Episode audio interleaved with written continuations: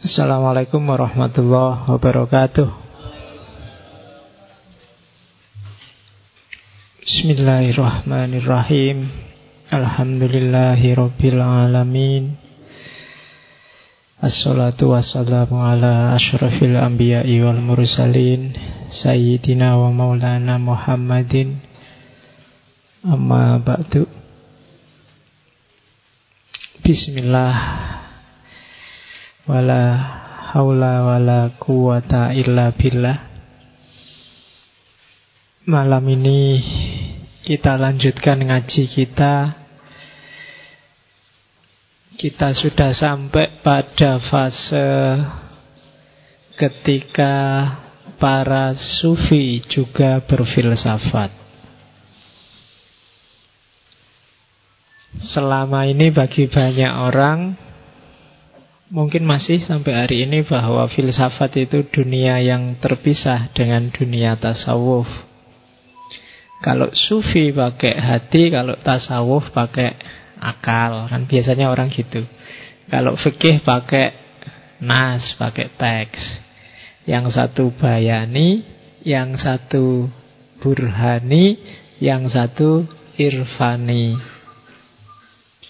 Tapi nanti di para tasawuf falsafi ini para sufi yang juga para ahli filsafat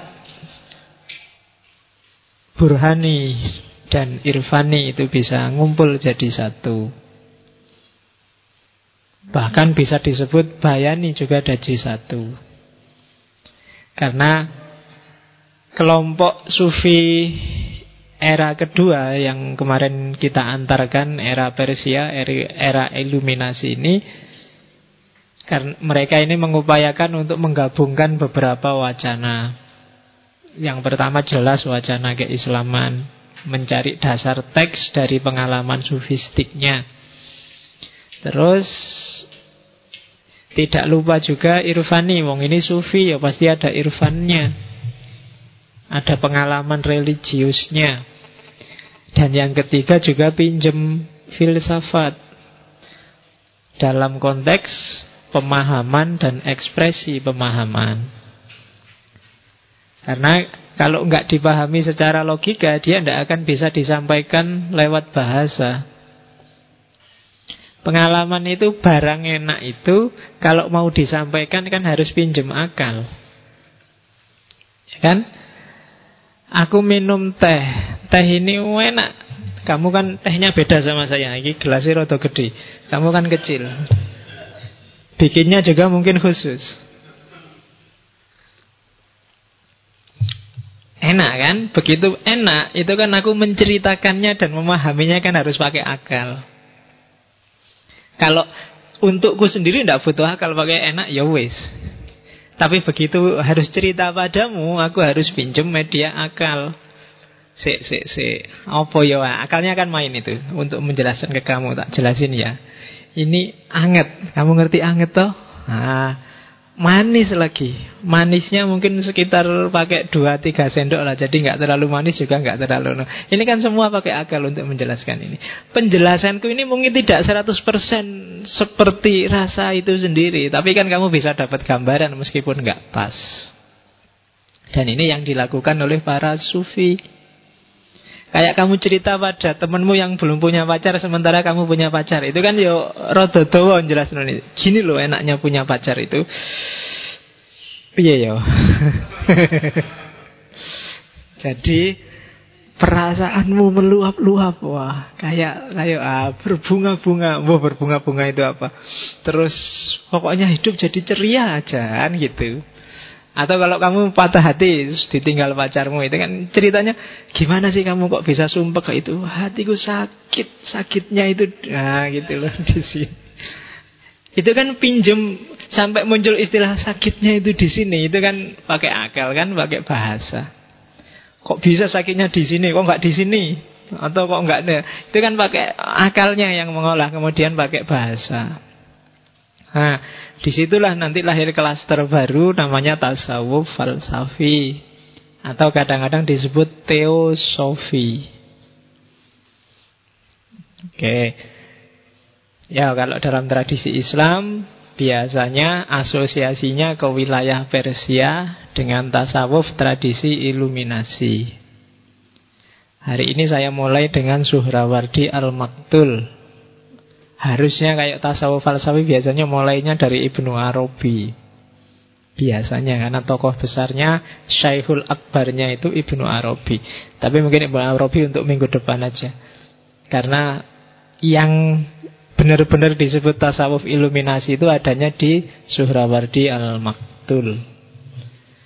Oke, Bismillah kita mulai ya orang ini. Saya agak agak harus pelan-pelan. Mungkin ada beberapa yang harus saya potong ajaran-ajarannya Suhrawardi biar kamu nggak kacau. Karena di titik-titik tertentu pikiran Suhrawardi ini membingungkan. Sama kayak kemarin ketika kalian belajar Farabi atau Ibnu Sina Di titik tertentu kan tak kasih tanda merah itu Kalau katanya Nadim Al-Jisr di buku para pencari Tuhan itu Di titik-titik inilah mulai agak ngaco Mulai agak karena susah sekali dijelaskan Jadi kalau Kayak kamu tadi loh, cuma bisa bilang sakitnya itu di sini. Itu kan orang, oh apa sih maksudnya sakitnya itu di sini kan agak susah dipahami. Nah, nanti sakitnya itu di sini yang sudah wardi ada di beberapa tempat. Makanya mungkin nanti kita bypass sejenak. Yang penting visinya Surawardi bisa kita tangkap. Karena kadang-kadang harus diakui ada beberapa pikirannya para filosof, tidak barat, tidak timur, tidak Islam, tidak kontemporer, tidak modern itu yang sangat khoyali kalau pakai bahasanya Ibn Rus. Jadi sangat imajinatif sehingga ah masa kayak gitu sih kayak fiksi. Nah itu yang harus hati-hati. Pokoknya baca buku apa aja kalian juga harus lihat. Kadang-kadang pengarang itu ketika nulis buku Di titik tertentu dia sudah jenuh Atau ngelambiar atau ngawur. Nah kalian harus bisa jeli melihat itu.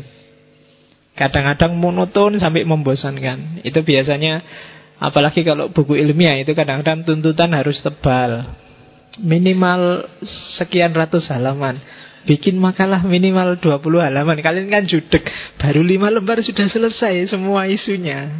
Ngomong apa nih terusan Kan kamu kan bingung Terus akhirnya golek-golek.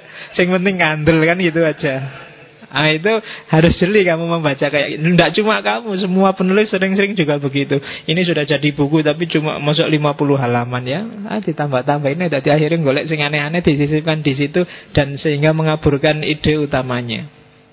Nah, kalian harus jeli lihat yang gitu-gitu. Oke. Bismillah kita lihat ada apa di Suhrawardi. Saya pesen dulu dalam sejarah Islam ada tiga tokoh yang namanya sama. Sama-sama Suhrawardi. Jadi awas jangan keliru. Yang pertama Abdul Qohir Abu Najib Suhrawardi. Orang inilah nanti pendiri Torekot Sufi yang namanya Suhrawardiyah. Jadi kalau ada Torekot Sufi Suhrawardiyah, Bukan Surawardi ini yang kita bahas malam ini Beda orangnya. Sama-sama sufi. Ini muridnya Ahmad Al-Ghazali Yang minggu lalu tak ceritain Yang menyadarkan Ghazali Sehingga dia melakukan konversi dari dunia bayani ke dunia irfani Itu Ahmad Al-Ghazali. Saudaranya Abu Hamid Al-Ghazali Orang ini yang mengarang kitab yang judulnya Adabul Muridin. Etikanya seorang murid, etikanya seorang santri. Jadi ini biasanya para pengamal torekot, pengamal tasawuf itu nyari kitab ini dulu. Karena di sini ada etika caranya jadi murid. Tidak gampang orang jadi murid itu. Kalau jadi mahasiswa gampang, kalian tinggal bayar registrasi sah jadi mahasiswa. Cuma kalau jadi murid tidak gampang. Nyari guru kalau bahasane Sunan Kalijogo nyari guru yang sejati itu tidak gampang. Or, guru sejati itu guru yang klop sama tipemu, sama jiwamu, bisa mengupgrade kondisi jiwamu dari level rendah ke level tinggi itu tidak sembarangan orang bisa. Hanya mursid-mursid tertentu dan kalau sudah ketemu ya kamu tidak bisa sembarangan harus pasrah total pada dia. Makanya dulu ada buku yang ditulis muridnya Nan Krishna itu, saya lupa namanya siapa, yang judulnya Penggalah kepalamu dan persembahkan pada mursidmu apa gurumu. Maksudnya penggalah egomu. Jadi di hadapan guru kamu jangan macam-macam lagi, wis pasrah aja 100%. Dan kamu akan bisa ngambil banyak dari dia. Tapi kalau kamu masih menyimpan egomu Menyimpan Apa Hasratmu, keinginanmu sendiri Cita-citamu sendiri, mimpi-mimpimu sendiri Sehingga jadi penghalangmu Dengan gurumu Ya kamu tidak akan ketemu puncaknya. Nah itu dunia sufi yang punya kayak gitu. Kalau dunia pendidikan nggak punya. Apalagi dunia pendidikan hari ini. Dunia pendidikan hari ini kan KBK CBSA. Siswanya yang disuruh belajar. Jadi siswanya yang aktif. Kalau di dunia sufi, siswanya pasif total. Pasrah 100% pada gurunya. Mau dijadiin apa, monggo sama gurunya. Karena guru ini dianggap lebih ngerti. Tentang kondisi jiwa muridnya. Kalau sekarang kan muridnya dianggap lebih ngerti sehingga disuruh cari sendiri. Ya kan? Akhirnya nabrak-nabrak. Kalau di dunia sufi enggak, gurunya yang lebih ngerti. Makanya kadang-kadang guru-guru sufi itu kan aneh-aneh. Karena dia ngerti kondisi jiwamu. Kadang-kadang ada orang datang bawa mobil terus, dah kamu pulang jalan kaki aja, mobilnya tinggal sini. Buat aku. Nah, itu kan yang tidak paham, wah katanya sufi masih doyan mobil, kan gitu. Tidak, itu mungkin dia lihat bahwa yang jadi penghalangmu untuk bisa total merujuk pada Allah itu mungkin keterikatanmu pada harta antara lain pada mobil. Kalau kamu sudah bisa melepaskan keterikatanmu pada harta, kamu mungkin lebih cepat ketemu Allah. Yang bisa baca kayak gini, guru sufi, mursid. Yang bisa ngerti apa sih kira-kira penghalangmu, harta, apa tahta, apa wanita, itu ya beliau-beliau para mursid itu. Sehingga dia bisa ngasih terapi, ngasih obat yang pas, biar kamu jalannya bisa cepat. Nah itu Abdul, Abdul Qahir Abu Najib Suhrawardi. Ini dipandang sufi pertama yang mendirikan torekot. Cuma beliau ini kalah populer dalam tanda petik ya Kalah dahsyat sama keponakan dan muridnya. Itu yang paling kanan. Siabuddin Abu Hafiz Umar As-Suhrawardi. Kalau ini keponakannya sekaligus muridnya yang pertama. Gelarnya Saikhus Suyuh, penulis kitab Awariful Ma'arif. Ini dianggap kitab sufi konseptual yang pertama. Yo kapan-kapan kalau ada ngaji tasawuf, sini kan adanya ngaji filsafat. Nanti sekali-sekali dikasih ngaji yang tasawuf. Yang agak panjang, yang agak teoritis. Oke. Okay. Nah, malam ini kita nggak bahas dua orang itu, kita bahas Syihabuddin Yahya bin Habashi bin Amrok As-Suhrawardi Al-Maktul. Kadang disebut juga Al-Kurdi, karena aslinya dari suku Kurdi. Dikasih gelar Al-Maktul karena akhir hidupnya dihukum mati. Jadi Suhrawardi ini umurnya tidak panjang. Dia hidup hanya sekitar 36 tahun. Ada yang bilang 38 Cuma sekitar itulah 38 pun ya belum. 38 itu berarti pas kayak umuranku Hari ini. Tapi sudah besar dia. Sudah nulis banyak kitab yang menggembarkan banyak orang. Sudah mengalahkan semua ahli fikih dan ahli kalam zaman itu Di usia 38 tahun kan Nek aku ya ora neng apa-apa. Nek aku menangnya kan cuma sama kalian aja. Kalau di luar nggak ada apa-apanya, jagoan lebih banyak, lebih dahsyat banyak. Jadi menangku cuma neng masjid ini, wae cuma hari Rebu aja. Ganti hari juga jagoan lebih banyak, lebih dahsyat. Jadi Surawardi umurnya nggak panjang. Sejak kecil dia dikenal sebagai anak muda yang gila ilmu pengetahuan. mengembara ke mana-mana. Hampir semua guru sufi, guru fikih, guru tasawuf dijelajahi. Termasuk kepada Al-Jili, Al-Mardini, Al-Baghdadi. Semua disowani dan ditimba pengetahuannya. Dan nggak setengah-setengah. Total. Termasuk ketika belajar tasawuf, belajar sufi itu pun total. Sekaligus suluknya, sekaligus riadohnya. Belajar filsafat juga begitu, mendalam. Sehingga nanti kan Suhrawardi dikenal bisa mengkombinasikan ajaran filsafat, ajaran tasawuf, warisan-warisan klasik yang saya sebut minggu lalu itu kan sebenarnya pelopornya Suhrawardi ini. Jadi dikenal gitu. Dan dia bersahabat dengan Malik Az-Zahir pada zaman itu Malik Az-Zahir. Anaknya Solahuddin Al-Ayyubi. Cuma karena saking pinternya Malik eh, Suhrawardi ini sehingga banyak ulama banyak orang pinter zaman itu iri sehingga bikin fitnah-fitnah sesatlah bikin fitnah-fitnah kafir lah murtad lah hari ini kan banyak beredar label-label itu Kasusnya sama kayak dulu. Jadi kalau dulu kasusnya keirian intelektual karena khawatir, eh, ini anak ini pinter luar biasa, lah kok deket sama anaknya khalifah besar Malik Abdul Alamat ini nanti dia dapat jabatan tinggi ini nanti. Paling dia nanti jadi kodi kan gitu. Kodi itu apa ya? Kalau di Indonesia nggak ada. Ya ketua MUI lah. Iya, di sekarang tidak ada. Sayang di Indonesia nggak ada ya. Ketua Departemen Agama apa-apa. Ah, dari fitnah-fitnah ini terus laporlah ke Malik Azair. Malik Azair sampai kok berteman sama Surawardi ini. Anak ini sesat. Dia terpengaruh Zoroaster, dia terpengaruh ajaran-ajaran kuno, dia terpengaruh tasawuf yang sesat, Al-Halaj, terpengaruh Bayazid Bustami dan kawan-kawan.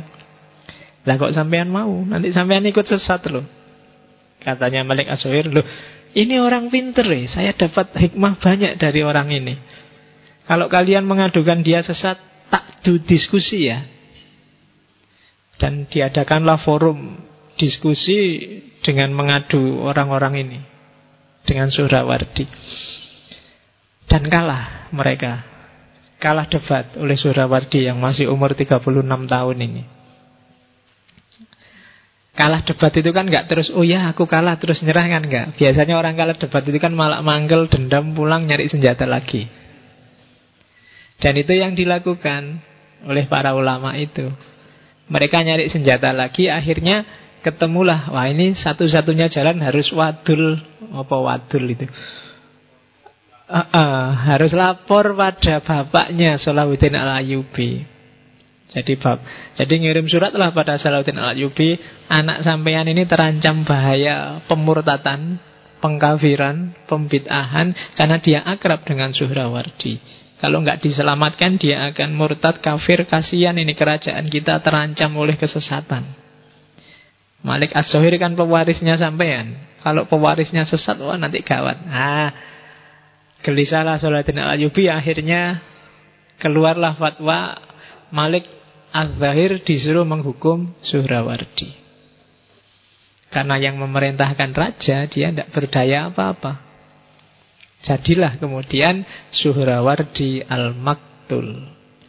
Ada yang bilang dia dihukum gantung, ada yang bilang dia dihukum pancung. Umur 36 tahun. Ah, masih muda sekali. Sudah dihukum mati. Cuma nanti setelah Malik Az-Zahir naik takhta, dia membalaskan dendamnya Surawardi dan tadi orang-orang yang memfitnah Surawardi dihukum satu demi satu. Meskipun saya yakin 100% kalau ada Surawardi dia tidak akan punya misi balas dendam. Kayak Al-Halaj itu loh. Waktu dia disiksa, dilempari batu, dia malah mendoakan, dia malah minta ampun pada Allah karena dia merasa bersalah. Gara-gara aku orang-orang ini jadi kayak gini. Makanya dia malah merasa bersalah, malah merasa tobat Malah berdoa Orang-orang ini jangan disiksa ya Allah. Mereka ini jadi kayak gini kan gara-gara ada aku ini. Berarti aku jadi sumbernya mereka kayak gini. Oh itu kan wali kalau mikir kayak gitu. Kalau kita kan tidak bisa Kalau ada kesempatan balas dendam ya sikat aja. Kapan lagi kan gitu.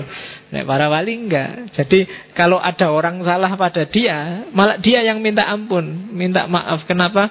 Gara-gara ada aku ini dia jadi salah gitu loh Kalau kamu difitnah orang bisa nggak bilang Wah aku harus minta maaf padanya ini Gara-gara aku dia jadi bikin fitnah nah, Berarti aku jadi sebab bagi dosanya dia Kalau kamu bisa kayak gitu Besok tak suruh ngaji di sini Gantiin aku ngaji tasawuf. Oke, jadi itu riwayat hidupnya Suhrawardi. Tapi anak muda yang mati muda ini mewariskan hal yang luar biasa. Yang nanti berpengaruh bahkan sampai hari ini. Karena al-hikmah al-isyrokiyah itu bahkan sampai hari ini masih hidup. Dan nanti mengimbas kalau di barat nanti jadi intuisionisme. Antara lain dipopulerkan oleh Henry Bergson. Meskipun wilayahnya nanti ke wilayah cenderung ke wilayah etika. Itu kalau di barat. Kalau di barat juga disebut namanya gnostisisme. Itu khazanah keilmuan kearifan klasik. Iluminasionisme sendiri kalau coba kalian bukaan Google ya pakai keyword iluminasionisme, arahnya pasti ke Suhrawardi. Tidak akan lari ke filosof yang lain. Karena memang dari beliaulah nanti lahir filsafat isrokiyah yang bahasa Inggrisnya iluminasionisme. Oke, kita lanjutkan. Karyanya Suhrawardi banyak, sekitar 20 sekian. Cuma yang monumental, yang ada hubungannya dengan filsafat iluminasi ada empat. Yang pertama At-Talwihat Yang kedua Al-Muqawamat Yang ketiga Al-Masyari' wal Mutoharot Dan yang keempat Hikmatul Isyrok. Ya Jadi Itu urut-urutannya agak kebalik. Harusnya kalau ada yang pengen baca Bacalah yang pertama Al-Masyari' wal Mutoharot Itu tentang filsafat. Yang kedua, baru bacalah At-Talwihat. At-Talwihat itu filsafat peripatetik. Kemudian setelah itu barulah baca Al-Muqawamat. Itu syarahnya At-Talwihat. Kalau di Al-Muqawamat sudah mulai nyinggung-nyinggung istilah-istilah tertentu teknis yang ada hubungannya dengan hikmah isyrokiyah. Baru yang terakhir puncaknya ya carilah hikmatul isyrok. Jadi filsafat pencerahan, filsafat pencahayaan, filsafat iluminasi. Empat-empat buku ini bagi yang berminat bisa kalian cari di internet, di download gratis. Ada yang bahasa Persia, ada yang bahasa Arab. Ya. Oke. Iyalah, kalau bahasa Persia mesti kalian ndak sama sekali. Kalau bahasa Arab ya bisa dikit-dikit. Mungkin. Kalau bahasa Indonesia bisa bacanya cuma pahamnya juga nggak jamin.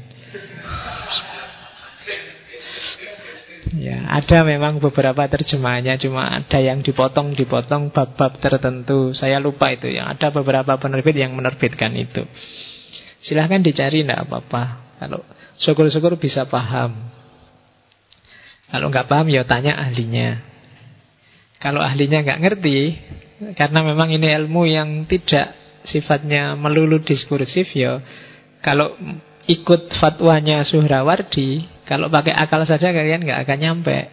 Satu-satunya jalan riyadoh, mujahadah, taskiyatun nafas. Baru kalian bisa paham. Oh, kadang-kadang juga gitu kan. Ilmu itu nggak cuma sejangkauan akalmu. Banyak yang akalmu nggak nyampe. Satu-satunya jalan kamu harus minta tolong yang punya segala ilmu. Untuk membuka pikiranmu yang judek, yang ketutup, yang bete, yang tidak nyambung. Hanya selama ini kita nggak nyampe kepikiran ke sana karena kita dikondisikan untuk menerima bahwa yang namanya ilmu pengetahuan itu hanya yang masuk akal saja. Padahal akal kita kan sangat terbatas. Sementara ilmu itu luasnya tidak terbatas. Jadi akal yang terbatas memahami ilmu yang sangat luas tidak terbatas mesti tidak nyambung. Satu-satunya jalan apa? Minta bantuan yang menguasai ilmu dan menguasai akal. Yang kayak gini sebenarnya logis. Cuma kita agak susah menerimanya karena selama ini bagi kita ya ilmu ya yang masuk akal aja Pak. Yang tidak masuk akal itu bukan pengetahuan. Bukan ilmu. Itu pengaruh positivisme. Pengaruh modernisme yang kemarin. Kita bahas satu sesi. Nanti kita lihat seperti apa analisisnya Suhrawardi bahwa ndak ilmu itu ndak cuma yang kelihatan, ndak cuma yang bisa dipikir. Yang kelihatan itu kan cara berpikir induksi yang rasional saja ndak kelihatan masuk akal itu kan yang disebut cara berpikir deduksi. Di luar itu masih banyak. Dan ini nanti menginspirasi orang barat melahirkan hermeneutik, teori kritis, pluralisme dan yang sejenis itu. Karena selama mereka masih ada dalam jebakan positivisme yang rasional dan empiris, orang nggak akan bisa ketemu kebenaran selain kebenaran faktual dan kebenaran empiris. Padahal di luar yang faktual empiris itu banyak kebenaran-kebenaran yang lain. Al-Quran sendiri ini biar nanti lebih paham kepada surah Di Al-Quran itu bilang bahwa kebenaran itu kan ada ini nanti yang mengklasifikasi Ibnu Taimiyah katanya Ibnu Taimiyah kebenaran itu ada yang ainul yakin mungkin pernah dengar ya ada yang hakul yakin ada yang eh ada yang ilmu yakin ada yang hakul yakin ainul yakin itu kebenaran empiris yang bisa dilihat diakses oleh panca indera saya lihat sendiri pak, saya nonton sendiri pak, saya dengar sendiri pak. Itu kebenaran Ainul Yakin. Itu kan surat At-Takasur itu kan. Tapi lihat sendiri, dengar sendiri nggak mesti benar loh. Ada yang lebih universal yaitu kebenaran rasional. Pakai akal. Saya lihat sendiri Pak, kalau pensil dimasukkan ke air, jadinya bengkok. Tapi kan salah panca indramu. Pensil dimasukkan ke air itu tidak bengkok, dia tetap lurus. Yang bisa menyimpulkan tetap lurus bukan mata kan, tapi akalmu. Jadi lihat sendiri nggak mesti benar. Itu kan kayak apa ya? Kalau di dunia tasawuf ada kisah Ibrahim bin Azam yang lihat ada cowok sama cewek nongkrong berdua mojok lagi. Ya kan? Terus dilihat, oh ini orang ini kok tidak kayak saya ya katanya Ibrahim bin Azam. Sudah maksiat di luar, dilihat banyak orang, pede lagi. Wah, kok jelek pokoknya di mata itu. Tapi begitu pulang Ibrahim bin Azam ibadahnya kacau. Sholatnya jadi nggak kusuk, apa-apanya jadi nggak kusuk, dia bingung. Salah apa ya aku ini? Diingat, ingat, hmm, Pasti gara-gara terbersit sebentar lihat orang pacaran berdua tadi. Ibadahku tadi kacau ini. Ini harus minta maaf ini. Begitu kembali masih di situ. Tapi begitu, sebelum Ibrahim bin Adam nyampe anak mudanya berdiri. Ibrahim bin Adam nggak tenang toh sholatmu, ibadahmu nggak tenang toh. Gara-gara mikir jelek padaku toh. Kamu ngerti nggak? Perempuan ini ibuku. Aku di sini dalam rangka berbakti pada beliau karena aku sedang melayani beliau yang pengen duduk-duduk di luar rumah. Cuma karena pikiranmu suul dan pikiranmu jelek, akibatnya padamu sendiri. Ah, jadinya ibadahnya jadi kacau. Oh, kalau kita kan suul dan tiap hari kan, yus, jangan salah kamu, kamu ya kan? Orang sa Indonesia hari ini kan isinya itu Yang pendukung Prabowo sekarang pokoknya Jokowi elek kabeh, yang pendukung Jokowi Prabowo elek kabeh. Jadi isi, isi pikirannya jelek semua. Itu Indonesia sudah hari ini kayak gitu. Jadi ya jangan salah nek ibadahin tidak karu-karuan. Kayak Ibrahim bin Azam tadi kan. Jadi jangan salah penglihatanmu bisa keliru. Jangan menjudgment hanya dari kelihatannya. Akal lebih universal, tapi akal juga kadang-kadang mentok, tidak nyampe, tidak nyambung.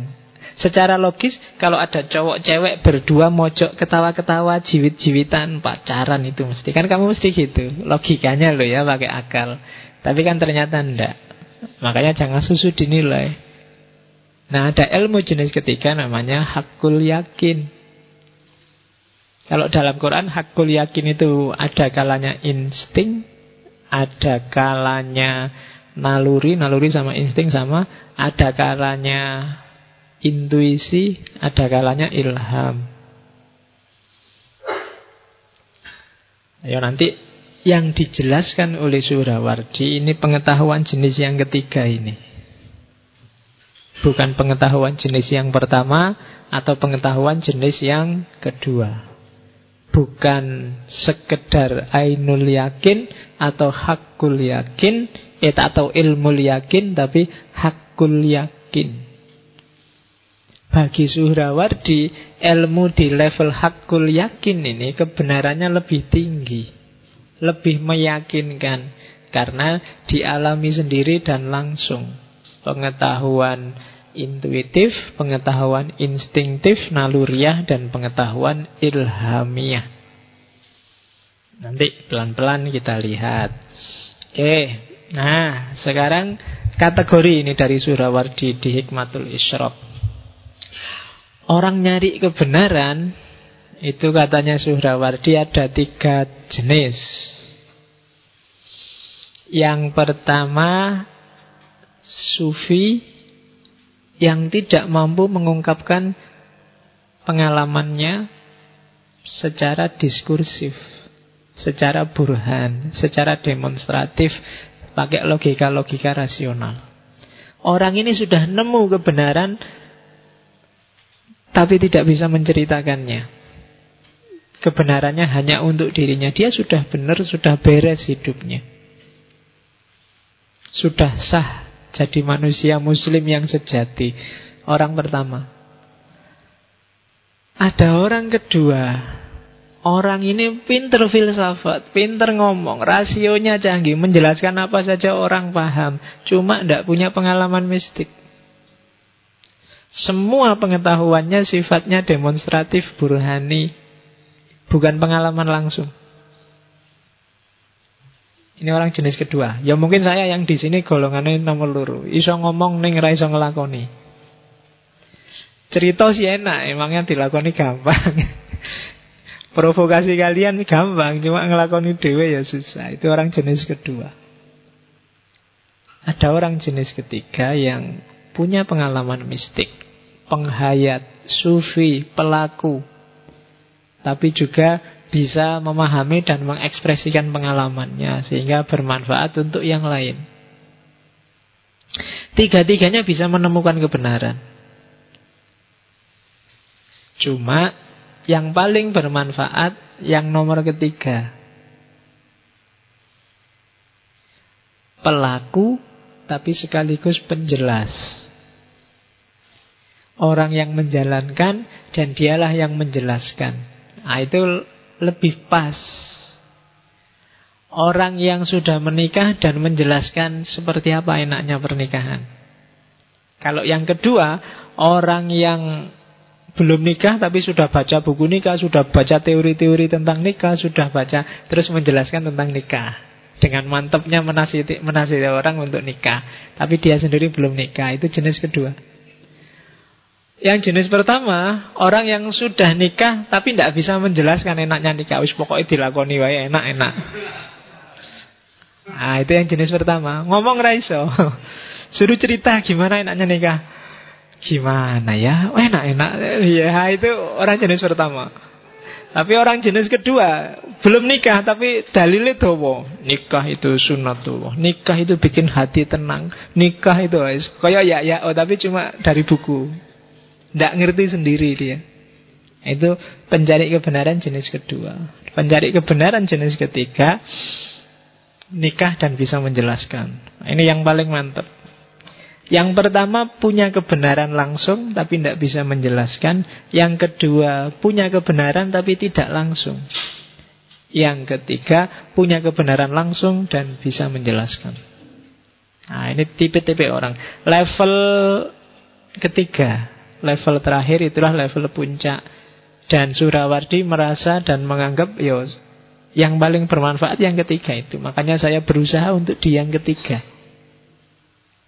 Makanya terus dia menggabungkan filsafat peripatetik, menggabungkan khazanah kemarin itu kan filsafat Islam, menggabungkan tradisi Yunani, menggabungkan tradisi Zoroaster, diolah jadi satu, diekspresikan sesuai versinya dia.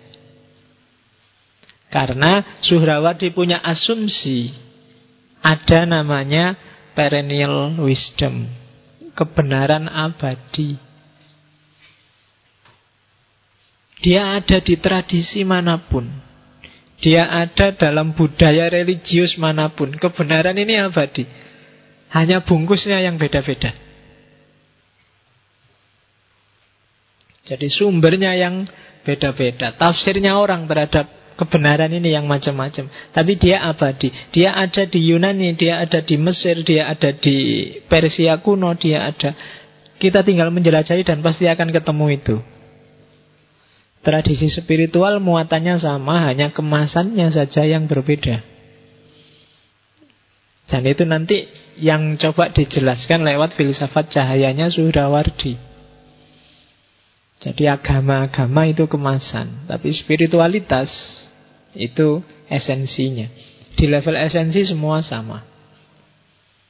Nah itu kebenaran versi Suhrawardi. Oke. Okay. Ah ini iso maca Arab kabeh ndak? Kita mulai masuk ya sekarang ke filsafat iluminasinya. Dasarnya filsafat iluminasi kalau Suhrawardi itu Al-Quran surat An-Nur ayat 35 saya lupa harusnya tak sisipkan terjemahannya. Cuma nanti kamu pulang lihat terjemahannya ya. Ya di sini mungkin tak baca sepotong-sepotong terjemahannya. Jadi Kenapa sih dia pakai simbolisme cahaya Suhrawardi itu? Itu dia tidak ngarang ketika pakai simbolisme cahaya. Kenapa? Karena Allah sendiri bilang, itu kan Al-Quran, firmannya Allah. Allahu nurus samawati wal al. Jadi Allah itu bukan kok Allah seperti cahaya bagi langit dan bumi, tapi Allah itu cahaya. Ya kan? Allah mubtada, nur itu khobarnya. Jadi dia bukan simbol, benar-benar cahaya. Cahaya dari langit dan bumi. Ya tinggal nanti definisinya cahaya apa. Ya kan? Jadi dia cahaya. Penciptaan pertama itu cahaya. Jadi Allah adalah nurnya langit dan bumi. Dalam segala sesuatu nanti kalau di tasawuf ada kandungan rohnya Allah. Ada kandungan kadang-kadang roh itu diartikan cahaya. Ya kan? Manusia, binatang, hewan, tumbuhan itu mengandung kadar tertentu nurnya Allah. Allah adalah nur bagi seluruh langit dan bumi alam semesta.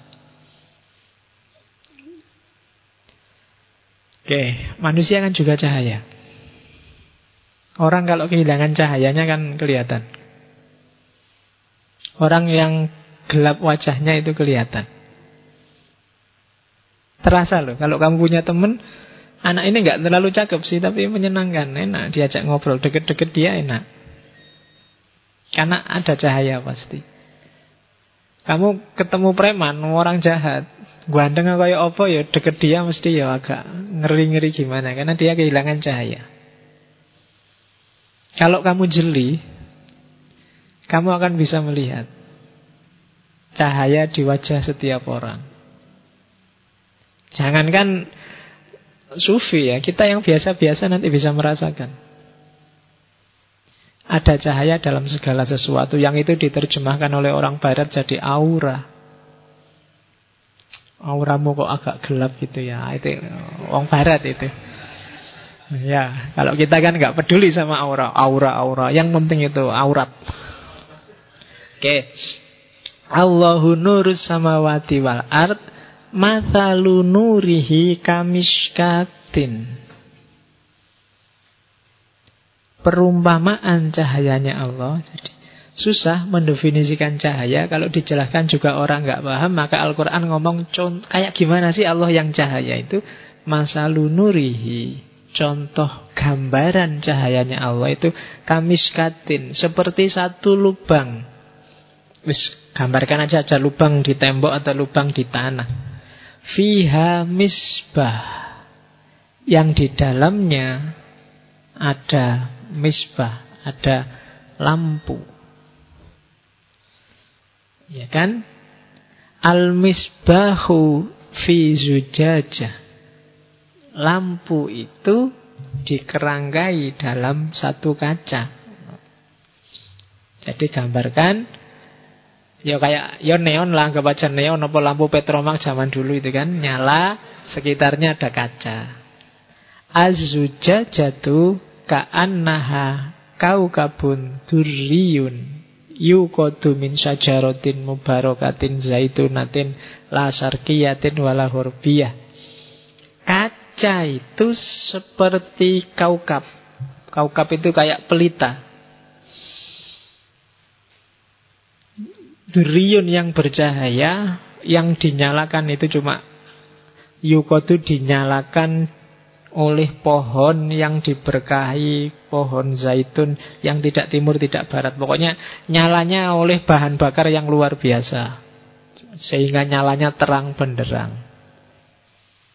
Jadi Allah itu cahaya langit bumi sebagaimana satu lubang yang di dalamnya ada cahaya lampu, gampang-gampangannya gitu.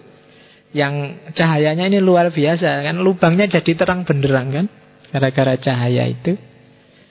Yakadu zaituha yudi'u walau lam tamsas hunar. Bahkan saking dahsyatnya cahaya itu Yakadu zaitu hayudi'u Seolah-olah cahaya itu sudah terang luar biasa Walau lam tamsas hunar Meskipun nggak dinyalakan, nggak disentuh oleh api Dia sudah nyala sendiri. Jadi Yakadu hampir saja. Zaitu hayudi'u.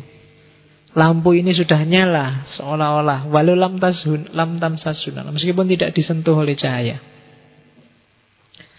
Oke, jadi ini ini perlambang kadang banyak mufasir bilang ya kadu zaitu hayudiu walau lam tamsasun. Ini kayak manusia yang tanpa disuruh-suruh, tanpa harus baca Quran, dia sudah baik sendirinya karena fitrahnya memang baik. Kalau kamu ikuti cahaya Tuhan itu, kamu bisa bercahaya sendiri, bersinar sendiri tanpa harus dibantu oleh cahaya yang lain. Ya kadu zaitu hayudi'u walau lam tamsas sunar. Itu tafsirannya para mufasir. Jadi kamu sendiri itu punya cahaya Meskipun tidak dibantu oleh cahaya yang lain Mungkin tidak dibantu oleh Quran Tidak dibantu oleh guru tidak dibantu Kamu sebenarnya sendiri punya cahaya Kalau kalau kamu jernih Karena tadi kaca jadi ini kalau kalau ada Arabnya gini kayak ngaji tenanan ya. nah, jadi nurun ala nurin. Kalau kamu sendiri bercahaya, Sementara Allah itu cahaya yang luar biasa Itu kan kayak cahayamu yang kecil Itu disambut oleh cahaya besarnya Allah Nurun ala nurin Jadi alam semesta itu cahaya yang juga ada di bawah cahaya yang lebih besar. Nurun ala nurin yahdillahu linurihi. Dan Allah akan menganugerahkan cahaya pada orang yang dikehendaki oleh Allah. Wayat Wallahu alim Jadi ini ayat yang dijadikan poros oleh Sudawardi Sehingga melahirkan filsafat cahaya Jadi hiduplah bercahaya Caranya gimana? Ini tadi. Kacamu harus jernih Zujajahnya harus terang. Kalau zujajahnya terang Cahayamu akan memancar. Dan kalau ada cahaya yang mau menerangi kamu dari luar Lebih cepat masuknya. Nah itu Nurun ala nurin. Dan Allah itu cahayanya langit dan bumi. Oke Itu porosnya. Bagi yang ter Ini ayat ini dipakai hampir oleh semua sufi iluminasi. Ayat tentang cahaya. Cahaya yang maha cahaya. Yaitu Allah. Teori yang paling jelimet kalau dalam fisika kan teori tentang cahaya. Orang barat menceritakan benturan pertama yang melahirkan cahaya itu kan terus disebut Big Bang. Dari situlah lahir alam semesta. Ya meskipun kalau di barat kan disebut Big Bang. Sebenarnya itu tidak bang. Bang itu kan kayak bunyi petasan kayak Itu sebenarnya bukan bang Tapi apa ya kalau cahaya muncrat itu kayak gimana? Kayak Yang Lapiar Iya apa nih Ya di situlah lahirnya alam semesta Yang oleh barat disebut Big Bang. Itu sebenarnya pancaran cahaya yang menyebar ke mana-mana tapi orang barat susah memahami iluminasi. Mereka tidak terbiasa berpikir jelimet kayak orang timur. Ya pokoknya Big Bang kayak batu sama batu benturan terus duer. Terus jadilah alam semesta ini. Orang barat pun ya kurang lego kan kalau bilang bang gitu kan. Jadi kalau mungkin kalau orang Indonesia bukan Big Bang, Big yo dor big buas pokoknya orang dasar. Kalau orang Jawa Timur dor gitu. Ya, jadi Big Dwar gitu kalau orang Jawa Timur. Kalau orang Jogja tidak bisa orang Jogja lembut. Kalau Jogja kan mak pik gitu aja. ya kan Jogja kan gitu. Puanas jadi puanis ya. Kalau tabrakan dasar mobil tabrakan pik gitu. Mak pik gak nggak seru kalau Jogja terlalu lembut. Yang dahsyat itu Jawa Timur. Ekspresi-ekspresi dahsyat itu dari timur. Oke, jadi itu ayatnya ya, porosnya ayat. Jadi saya bilang tadi ini hikmah hadaratul nas, ada hadaratul falsafah, ada hadaratul irfan. Ah, sekarang kita masuk ke tadi. Karena Allahu nurus samawati wal ard, maka Allah adalah nurul anwar. Cahaya dari semua cahaya dan sumber bagi semua yang ada.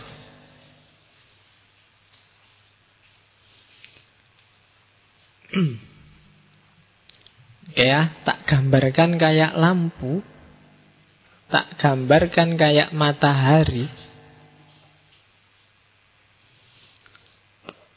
Allah adalah puncaknya, Allah adalah pusatnya, dan cahayanya, limpahan cahayanya, itulah makhluk hidup dan alam semesta.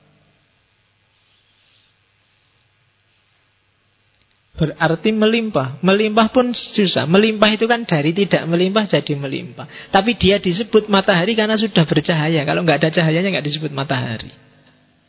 Dan Allah itu seperti itu. Jadi makhluk itu hasil limpahan dari cahayanya Allah. Jadi ya diingat-ingat lagi karena menyebutnya cahaya karena Quran juga pakai istilah cahaya digambarkan agak susah ya memang seperti cahaya. Jadi cahaya itu kan begitu dia nyala begitu cahayanya ada. Jadi begitu Allah ada ya otomatis ketika Allah ada memancar. Dan pancaran-pancaran itu itulah nanti lahir gradasi makhluk-makhluk. Semakin jauh yang namanya pancaran kan semakin gelap. Dan di ujung cahaya setelah itu kan kegelapan dan ini makhluk ini gradasi. Mungkin yang paling ujung ya batu-batu yang nggak punya nyawa. Mungkin setelah itu tumbuhan, setelah itu manusia, setelah itu dan makhluk pertama yang paling dekat dengan Nurul Anwar itu nanti yang disebut Nurul Akrob. Nurul Akrob itu kalau kemarin di filsafat-filsafat peripatetik itu disebut akal faal. Atau kadang-kadang para sufi menyebutnya Nur Muhammad. Atau kadang disebut hakikat Muhammadiyah. Hakikat NU nggak ada.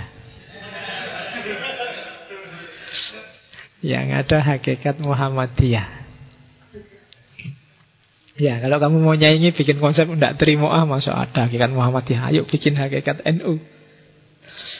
Oke, kalau NU itu mereknya teh botol itu sekarang ada merek NU. Oh no. Oke, jadi model penciptaan itu dalam imajinasinya Surawardi seperti cahaya yang memancar dari Nurul Anwar, dari cahaya yang maha cahaya. Oke. Satu-satunya cahaya yang sejati itu ya Allah. Jadi semua hakikat itu sebenarnya hakikatnya Allah. Yang lain cuma pancarannya. Jadi gambarnya kayak ya kayak matahari itu berarti. Dalam diri kita ada kandungan Allah, tapi hanya sebagian karena Allah yang sejati di sana. Itu nanti yang agak membedakan dengan Ibnu Arabi dan kawan-kawan. Kalau di Ibnu Arabi kan ya Allah itu ya kita, kita ada di dalam Allah. Itu yang disebut wahdatul wujud. Tapi kalau Suhrawardi ini agak pan apa? Kalau Ibnu Arabi panteis, kalau Suhrawardi ini disebut panenteis. Panenteis itu saya bukan Allah, tapi dalam diriku ada Allah, ada kandungan Allah. Itu panenteis. Ada bagian tertentu dari diriku yang pasti bukan Allah. Sifatnya gradasi. Kayak cahaya semakin jauh semakin gelap. Maka orang yang melakukan kejahatan, melakukan kejelekan, melakukan kekacauan, dimensi cahayanya lama-lama redup. Kenapa? Karena dia menjauh dari pusat cahaya. Maka semakin jauh dari Allah dia semakin gelap. Karena pusatnya cahaya ada di Allah.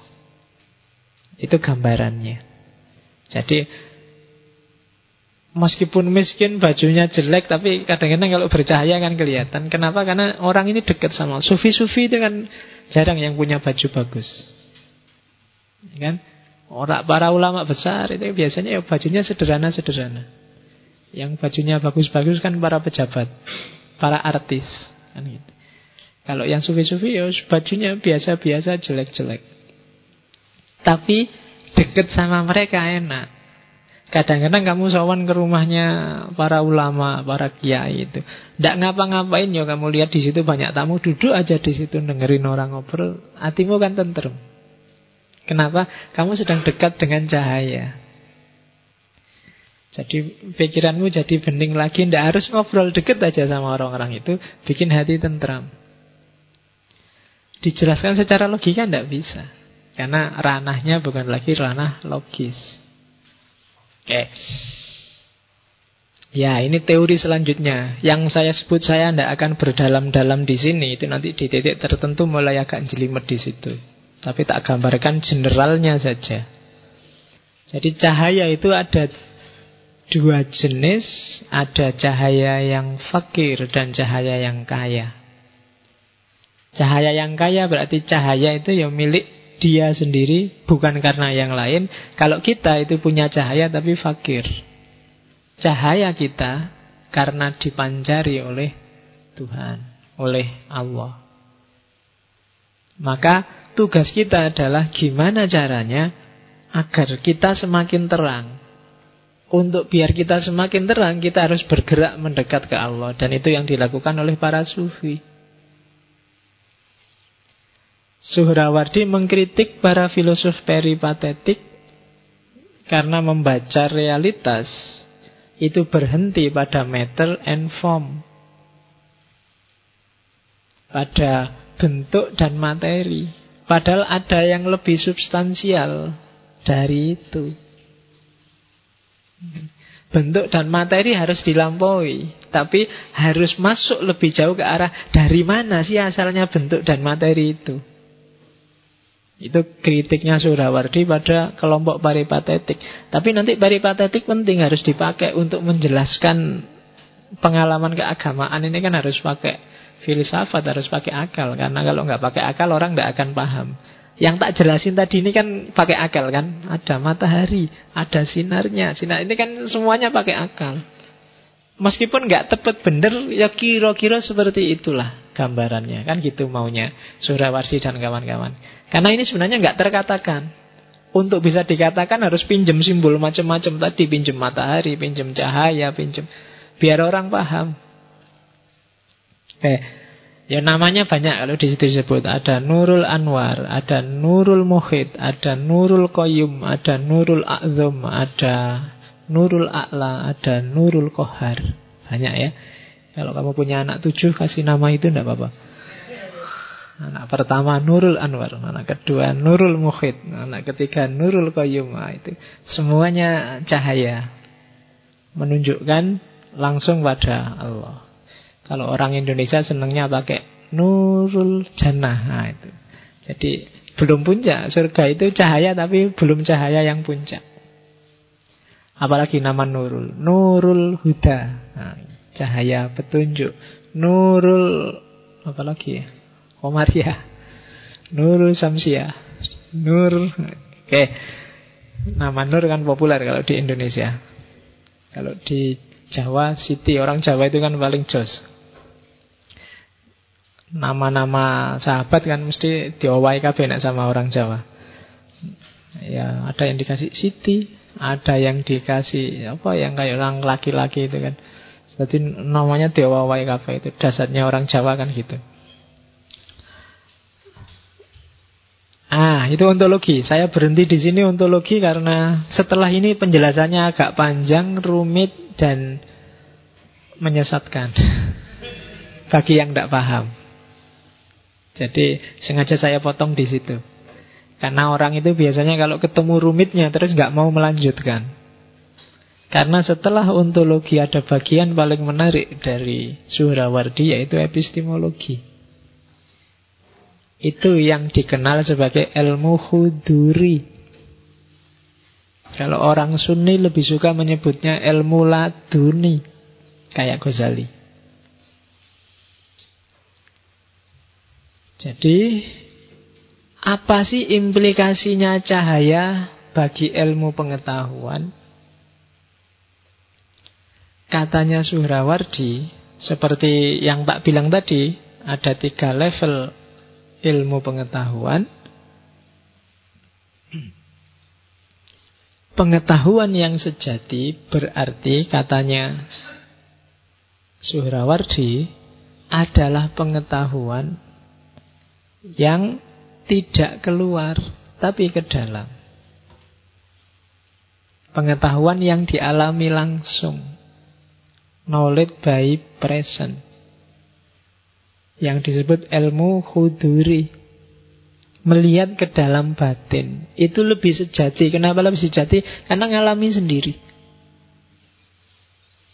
Jadi ini sebenarnya awalnya Suhrawardi itu belajar filsafat peripatetik tapi sumpek dengan pikirannya filsafat peripatetik. Dia tidak nemu kebenaran dari para filsuf peripatetik.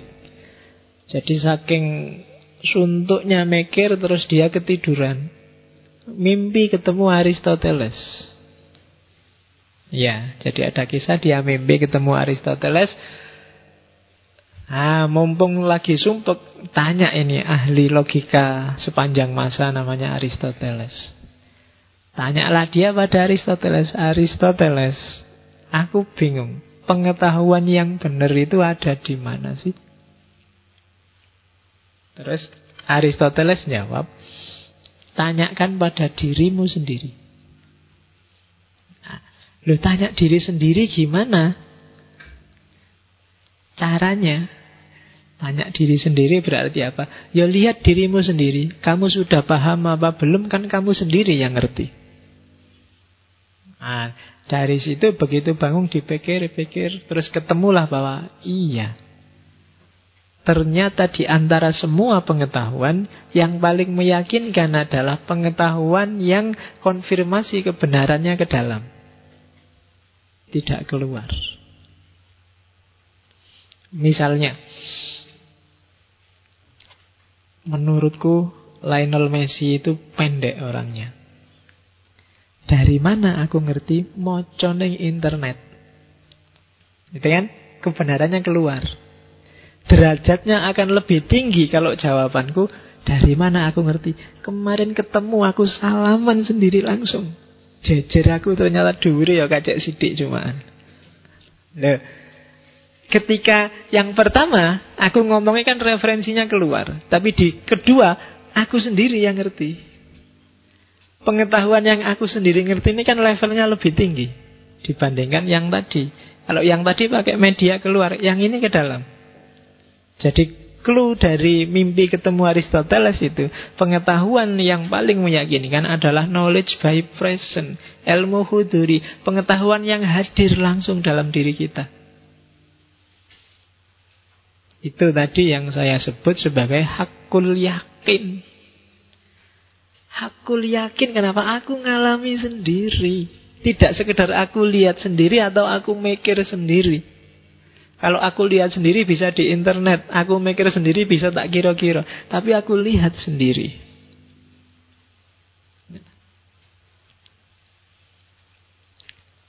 Aku lihat sendiri pacarku masuk sama laki-laki lain, besok mesti hamil. Nah, itu lihat sendiri. Atau yang besok mesti hamil itu kan kongsi pikiran, pakai akal. Tapi akan lebih dahsyat kalau aku ngalami sendiri. Aku dewe sing ngajak pacarku masuk. Nah, itu berarti itu lebih mantap kalau itu kan. Lo kan kamu coba lihat masuk kamar, di kamar ngapain juga ndak tahu. Ya, jadi ngalami sendiri. Berarti apa? Itu yang disebut pengetahuan swa objek. Pengetahuan jenis ini tidak ada objeknya. Kenapa? Antara yang mengetahui dan yang diketahui jadi satu. Gitu Ilmu itu kan biasanya ngeceknya keluar. Berapa-berapa skornya akan terus ke sana. Tapi yang paling mantap itu yang ke sini. Ini kan lebih mantap. Swa objek. Objeknya ya aku, aku ngecek aku dewe. Yang mengetahui juga aku. Itu yang disebut self-awareness kesadaran tentang dirimu sendiri. Nah, itu yang disebut ilmu huduri. Kalau dalam dunia sufi, kesadaran pengetahuan yang ada dalam dirimu itu tidak selalu pengetahuan yang kamu alami langsung, tapi ada kalanya diilhami oleh Allah dalam dirimu. Jadi kamu tinggal nengok di dalam ada pengetahuan apa sih? Hasil ilham dari Allah. Ya termasuk intuisi, termasuk insting. Itu kan pengetahuan yang dalam diri. Kamu nggak pernah belajar gimana caranya sayang pada orang tua. Otomatis saja kamu sayang pada mereka. Orang tuamu juga waktu kamu lahir nggak pernah, wah aku harus kursus ini biar aku sayang sama anakku kan nggak. Otomatis ada dalam diri mereka rasa sayang pada anak. Itu kan pengetahuan instingtif, jenis pengetahuan yang juga self awareness, sadar langsung. Kamu yang cowok kan nggak pernah belajar, wah aku cowok apa cewek? Oh cowok, berarti aku harus belajar gimana caranya suka sama cewek kan nggak? Otomatis aja lihat cewek langsung suat sweet kamu kan, langsung seneng kan gitu. Termasuk pengetahuan untuk punya keturunan, bikin anak, itu kan kamu nggak perlu kursus, nggak perlu. Loh iya, kamu kan ngapain kamu capek-capek tiap hari lihat video tiap hari? Gak usah gitu, kamu sudah bisa. Itu swa objek itu. Sudah otomatis iso. Kamu tinggal ngecek dalam dirimu sudah ada insting seperti itu. Kamu dadak nonton banyak referensi Pak biar besok as. Referensi piye wis iso aja kuwatir. Ya kan? Ya dicoba dulu, dicoba. Sudah ada kemampuan dan kapasitas itu. Bapak ibumu dulu nggak pernah nonton juga jadi. Ya kan? Ayam itu juga nggak pernah kursus, nggak pernah download, nggak pernah itu juga bisa. Ya kan? Jadi ndak itu pengetahuan semua objek. Ndak mungkin salah, wong ada dalam dirimu kok. Nggak mungkin keliru, wis kamu nggak perlu belajar susah-susah. Mesti ngerti pak Nanti saya nggak tahu tempatnya pak Ah iso iso Ojo khawatir Mesti ngerti ngerti Iya Nggak, makanya kan orang sekarang kan agak anu itu kan, oh ini perlu pendidikan seks sejak dini. Ngapain dididik? Iso, iso. Jangan khawatir kalau seks. Iya. Jadi, oke. Nah, ya nanti kalau dalam sufi namanya macam-macam. Ada ar-ru'yah al-mubashirah, ada direct experience, preverbal knowledge, ada kasyaf, ada itu sebenarnya nama-nama lain dari huduri. Kadang-kadang kita juga sebut laduni. Kalau dunia barat juga menyebutnya intuisi. Pengetahuan yang muncul secara ilhami tidak diduga-duga. Kayak waktu Newton tiba-tiba lihat apel jatuh. Begitu lihat apel jatuh, ah iya. Ini kemungkinan ada hukum jatuh kan gitu. Dan itu ketika dia sudah mahasiswa. Kalau tidak intuitif kan nggak mungkin. Kalau pakai akal harusnya dia sejak dulu-dulu mungkin waktu SD, waktu SMP, SMA kan sudah lihat barang jatuh. Tapi kenapa begitu apel jatuh baru muncul ide gravitasi ya? Karena itu sifatnya intuitif. Sama kayak Archimedes kan waktu dia mau mandi kungkum terus airnya utah semua. Ah, lahirlah hukum Archimedes. Ya. Jadi itu kan sifatnya intuitif, nggak bisa diatur. Aku mau nyari hukum Archimedes. Ah, tak nyemplung kan enggak? Tapi begitu nyemplung dulu baru muncul ide. Ah, iya. Kan gitu. Itu sifatnya intuitif. Nah, kalau menurut para sufi, intuisi itu pengetahuan yang sifatnya suah objek itu pancaran cahaya dari atas, dari Allah. Jadi Allah yang maha tahu segalanya sekaligus dialah yang segalanya itu karena semua realitas adalah pancaran dirinya. Kalau batin kita jernih, maka Allah akan memantul dalam diri kita. Kalau Allah memantul di batin kita, otomatis kita banyak informasi tentang alam semesta. Karena Allah juga adalah alam semesta itu sendiri. Itu yang ada di pikirannya Suhrawardi.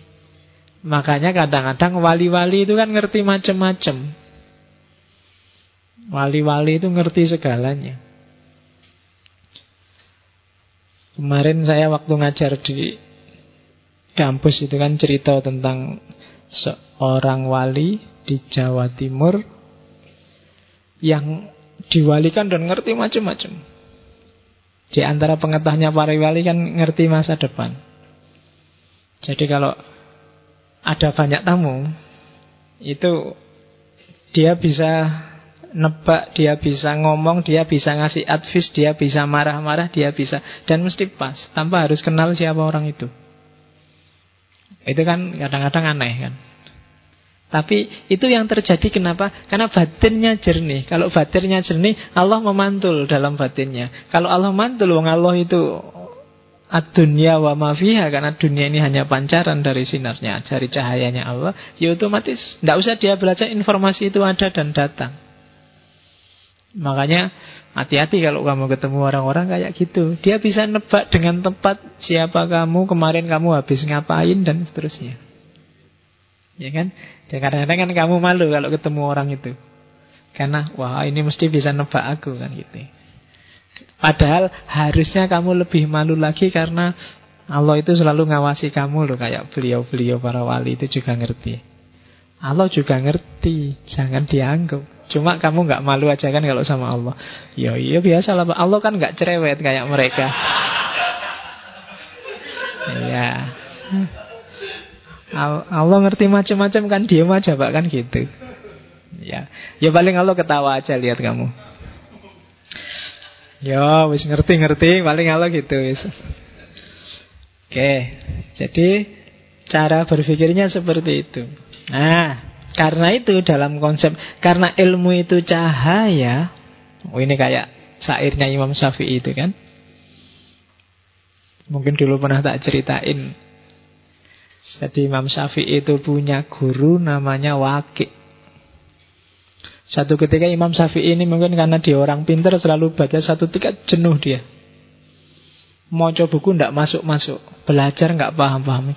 Apa ya yang salah Terus tanya pada Waki Akan terus keluar sairnya yang terkenal itu kan Sakautu ila waqi su akhifzi fa'ah uh, wa arsadani ila tarkil ma'asi fa ahbaruni fi alam fi anna ilma nurun. Jadi dia mengadu pada waqi guru aku kok apalanku hilang terus ya. Ngapalin hilang, belajar nggak masuk. Terus katanya Waki, kamu terlalu banyak maksiat. Kenapa? Kalau terlalu banyak maksiat, hatimu gelap. Kalau hatimu gelap, cahaya tidak bisa masuk. Lah hubungannya apa guru? Karena bi annal ilma nurun. Karena ilmu itu cahaya. Dan cahaya nggak akan masuk pada orang yang kakean dosa. Hatinya gelap. Wah, itu kan. Itu Syafi'i. Katanya Surawarsi juga begitu. Pengetahuan itu cahaya. Syaratnya cahaya ada tiga. Selain cahayanya harus ada. Tidak ada yang menghalangi, tidak ada hijabnya. Dan yang ketiga, ada aktivitas. Ada isrok. Jadi, kalau ada cahaya pasti. Allah itu nurul anwar. Dia selalu bercahaya. Dia selalu mencahayaimu. Cuma yang kedua ini yang agak berat. Harus tidak ada penghalangnya. Yang menghalangi cahaya apa? Kegelapan. Kegelapan itu kebinatangan, nafsu syahwat, ego, keakuan. Oh, ini yang berat itu kan? Kalau nafsu binatang yang jahat, yang sadis mungkin kamu enggak lah. Sahwat kadang-kadang muncul, kadang-kadang ego juga gitu. Kalau keakuan itu yang agak berat. Ya, aku itu kan kamu kan selalu masih gampang dibohongi oleh keakuan. Masih suka selfie di Facebook. Masih suka, nah itu kan keakuan kan? Itu keakuan. Tiba-tiba pamer nasihat di Facebook, wah, semuanya. Oh itu yang melike itu ada 40 lebih loh Pak. Wah itu aku kan, lagi-lagi aku. Susah. Godaan mungkin yang muda-muda adalah godaan syuhro, pingin populer, pingin terkenal, pingin dianggap besar, pingin jadi orang penting. Itu masih keakuan. Itu sering jadi hijab bagi cahaya. Kamu harus pinter, kamu harus canggih, kamu harus jos, tapi jangan aku. Selalu posisikan diri bahwa aku belum bisa, aku belum ngerti, aku belum tinggi, aku belum penting. Selain dalam kerangka pembersihan diri, juga dalam kerangka bahwa kita masih harus banyak berkembang. Begitu kamu merasa aku sudah penting, aku sudah cakep, aku sudah jos, aku sudah pinter, biasanya mandek. Karena sudah Jangan sudah, kamu harus belum. Saya sudah pinter kok pak. Oh, itu alamat kamu mandek, tidak mau belajar lagi. Wong wis pinter. Saya sudah penting pak. Saya orang penting pak. Saya, nah, biasa gitu. Itu penghalang hijabmu dari Allah. Dirimu sendiri, egomu. Syahwat, nafsu, hasrat. Jangan salah, tidak ada jaminan yang rajin sholat, rajin puasa, rajin sholat malam itu bersih dari ini. Dari syahwat, dari hasrat. Kadang-kadang saya ingin jadi wali, Pak. Poso, wiritan, sholat malam. Yang menghalangnya apa? Hasratmu, ambisimu untuk jadi wali kuwi yang jadi hijabmu dari Allah. Ya kan? Enak kelihatannya kalau jadi wali itu Pak ngerti apa-apa. Karamat bisa jalan di atas air Pak. Bisa. Kan pikiranmu kan ngono. Kalau ada orang kesurupan itu nambani Pak. Kalau ada orang Ya kan ambisimu kan gitu Ndak, ndak bukan itu wali Satu ketika Abu Yazid Bustami dipuji sama muridnya Wah guru sampean ini orang top pokoknya lelaki sejati jos Ah Buktinya apa? Loh, sampean bisa jalan di atas air ya? Jawabannya apa itu? Ah, kalau cuma jalan di atas air, kayu, balok, mbok lempar ke air juga bisa nyebrang air nggak tenggelam. Muridnya mau jelas loh, tapi sampean bisa jalan di atas angin, bisa terbang. Jawabnya Abu Yazid, burung juga bisa terbang. Mbok padak ki aku roh burung kok. Kalau cuma dari itunya loh ya. Kalau kamu sebut keramat hanya dari bisa terbang, burung juga bisa terbang. Ya kan? Tapi sampean bisa meramal masa depan. Ah, dukun juga bisa, setan juga bisa, jin juga bisa. Apa istimewanya bisa meramal masa depan? Nyerah wis murid. Lah terus apa tuh guru yang jadi orang besar, jadi wali, jadi lelaki sejati? Lelaki sejati adalah orang bisa menaklukkan hawa nafsunya, karena Allah dan demi Allah dan untuk Allah. Oh, itu Bayazid Bustami. Ya kan? Yo kalau kita sedang berusaha ke sana. Insya Allah, yo latihan lah. Ditaklukkan sebentar-sebentar dirimu. Saya dulu pernah dikasih amalan ritual yang apa tuh maksudnya tidak jelas. Tapi yo dijalanin aja dan mungkin ketemu tiba-tiba ya salah seorang guru-guru biasanya Faiz sekarang tak perintahkan 40 hari ke depan Sholatlah maghrib di masjid Dan jangan turun dari masjid sebelum selesai sholat isya Itu tidak nyambung pikiran Hubungannya apa Tapi dijalanin aja Mereka lebih tahu kondisi spiritualitas kita tapi kan akhirnya kan nunggu isya itu kan nggak mungkin kan nunggu isya sambil ngerokok remi apa apa wong neng masjid.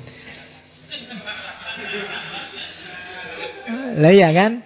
Akhirnya paling ndak yang ngaji, baca-baca apa, wiritan apa, bawa-bawa buku untuk baca. Dan setelah 40 hari terasa akibatnya. Paling ndak menaklukkan hasratku karena biasanya kan antara maghrib dan isya itu kan kalau ndak waktunya makan, waktunya nonton TV, enak-enak nongkrong, enak-enak kan gitu. Oh itu riado. Para sufis sering ngasih advis muridnya seperti itu. Gak paham kita, tapi jalanin aja. Manfaatnya ketemu belakangan. Oke. Nggak usah tak lanjutkan cerita tentang aku, nggak penting. Oke, yang ketiga. Harus isrok. Kamu harus jernih, tapi kamu harus bisa merayu yang punya cahaya untuk memancarkan cahayanya padamu. Itu yang disebut riadoh. Itu yang disebut mujahadah. Rayu Allah. Oh, rajin ya kamu, istiqomah ya kamu, tekun ya kamu. Kalau kamu mendekat selangkah, kan ada itu hadis kudsi, Allah akan mendekat 10 langkah. Riadohmu cuma 10%, Allah akan mendekat padamu 100%. Itu dalam rangka apa? Isrok. Biar Allah melimpahkan cahayanya.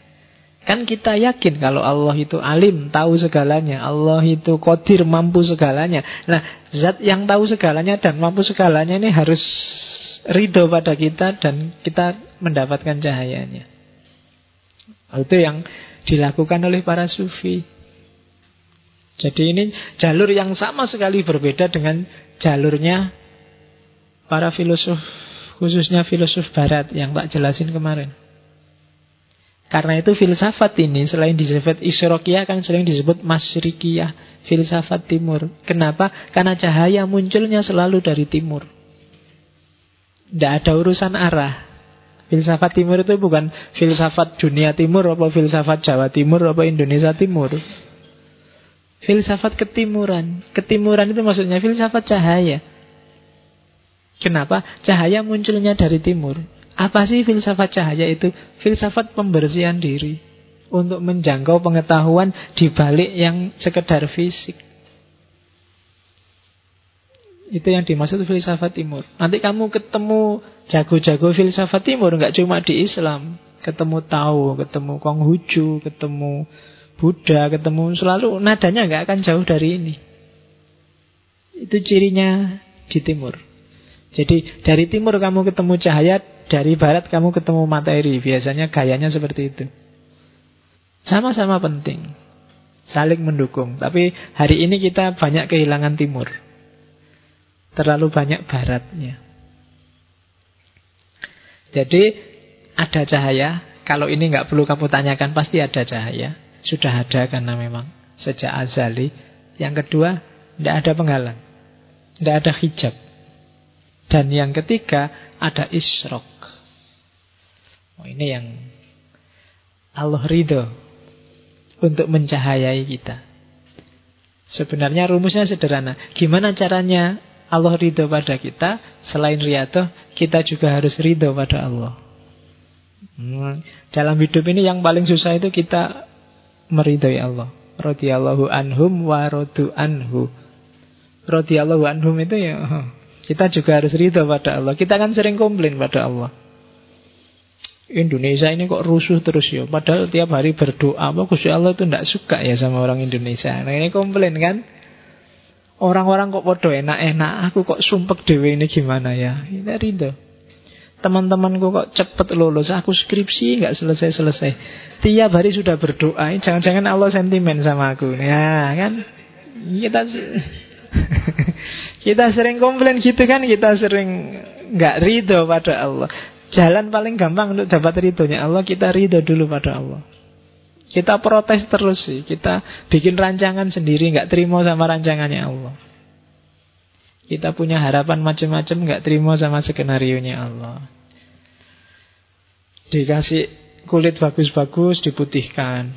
Dikasih rambut bagus-bagus Dikeriting, dilurus dia. Entek-entek energi. Ah kita sering kayak gitu kan jadi ridho dulu pada Allah, Allah akan mencahayai kita, Allah akan ridho pada kita. Terus kenapa kalau sudah dapat cahayanya Allah? Dapat anugerah cahaya dari Allah, dapat pengetahuan.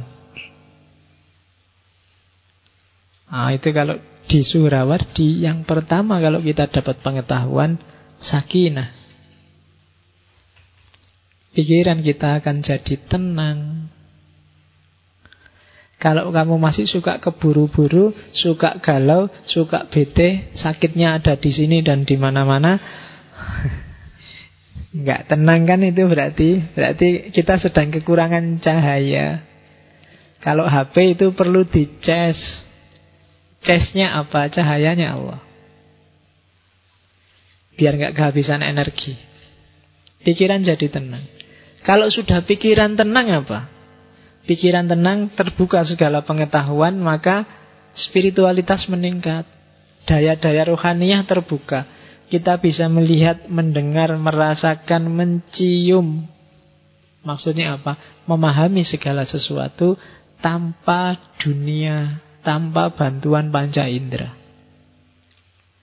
Tidak cuma dunia yang kelihatan, juga dunia yang tidak kelihatan. Jadi melampaui materi melampaui panca indera. Nah, itu kalau dapat cahayanya Allah. Akalnya sudah nggak terbatas pada yang kelihatan lagi, tapi sudah bisa menjangkau yang tidak kelihatan. Oh banyak yang tidak kelihatan itu. Nggak cuma jin, setan dan lain-lain. Masa depan juga tidak kelihatan. Yang disembunyikan orang juga tidak kelihatan. Teori yang tidak kamu pahami juga tidak kelihatan. Jadi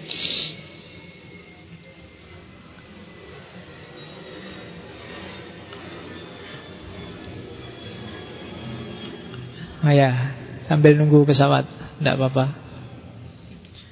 Oke. Kalau sudah bisa menjangkau melampaui dunia materi, keuntungannya apa? Kita lebih mudah melepaskan diri dari materi. Apa sih sumber kegalauan, sumber kesumpekan kita selama ini sehingga kita tidak tenang? Kalau tidak tenang pengetahuan pasti tidak bisa masuk. Karena kita banyak terikat oleh yang materi dan indrawi. Coba kamu cek isi pikiranmu, isi batinmu yang bikin kamu galau apa? Pasti urusan materi dan indrawi. Duit habis, tugas belum selesai, dikejar-kejar harus cepat lulus, pacar urung duwe padahal S2 mau lulus. Terus Lelai ya kan Lo itu kan urusan indrawi Urusan materi semua. Bikin kamu galau. Dan kamu nggak bisa keluar dari sana apa Karena pikiranmu, batinmu nggak bisa melampaui itu. Mentoknya cuma di situ.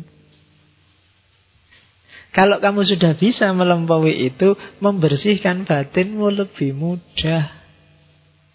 Karena kamu nggak terikat lagi Membuang yang tidak terikat kan lebih gampang dibandingkan yang kamu melekat di sana. Jadi mudah membersihkan diri. Kalau sudah bersih, kamu bisa nyambung sama maha cahaya. Jadi kalau timur untuk dapat pengetahuan tidak agresif tapi reseptif. Kalau barat harus keluar dari dirinya. Kalau orang timur masuk ke dalam dirinya bersih-bersih terus dia akan dapat limpahan. Kalau orang barat lebih capek karena dia harus keluar, sibuk mengejar. Itu pun tidak pasti kebenaran hasilnya. Biasanya spekulasi-spekulasi, terminal-terminal sementara. Sehingga ketika sudah capek baru mikir, kok aku capek-capek gini. Keliru mungkin jalannya baru balik. Itu yang terjadi hari ini kan sehingga Barat merasa haus spiritualitas, merasa teralienasi. Alienasi itu kan keyword nomor satu untuk memahami peradaban yang disebut modern yang rasional. Alienasi itu berarti manusia yang terasing dari dirinya. Nggak kenal lagi aku sebagai manusia dia nggak paham. Kenapa? Karena selama ini terlalu sibuk keluar. Sehingga lepas tidak bisa ngopeni memahami dirinya sendiri. Kebalikannya sama timur. Ya ada plus minusnya. Tapi itu tipenya. Kalau kita orang timur biasanya harusnya lebih mudah menangkap hikmah Masrikia dibandingkan hikmah barat untuk dipraktekkan loh ya. Kenapa di Jawa itu lebih gampang kebatinan untuk tumbuh karena memang kebatinan mentalnya mental timur dunia batin. Kalau materialisme agak berat. Oke, kalau kamu jadi orang Jawa, jadi orang Indonesia kok materialistik itu biasanya agak berat. Makanya yang lebih sukses jadi materialis itu kan orang-orang barat, orang Amerika, orang Eropa. Karena memang tipikalnya mereka di sana. Cuma gaya kita bukan gaya itu.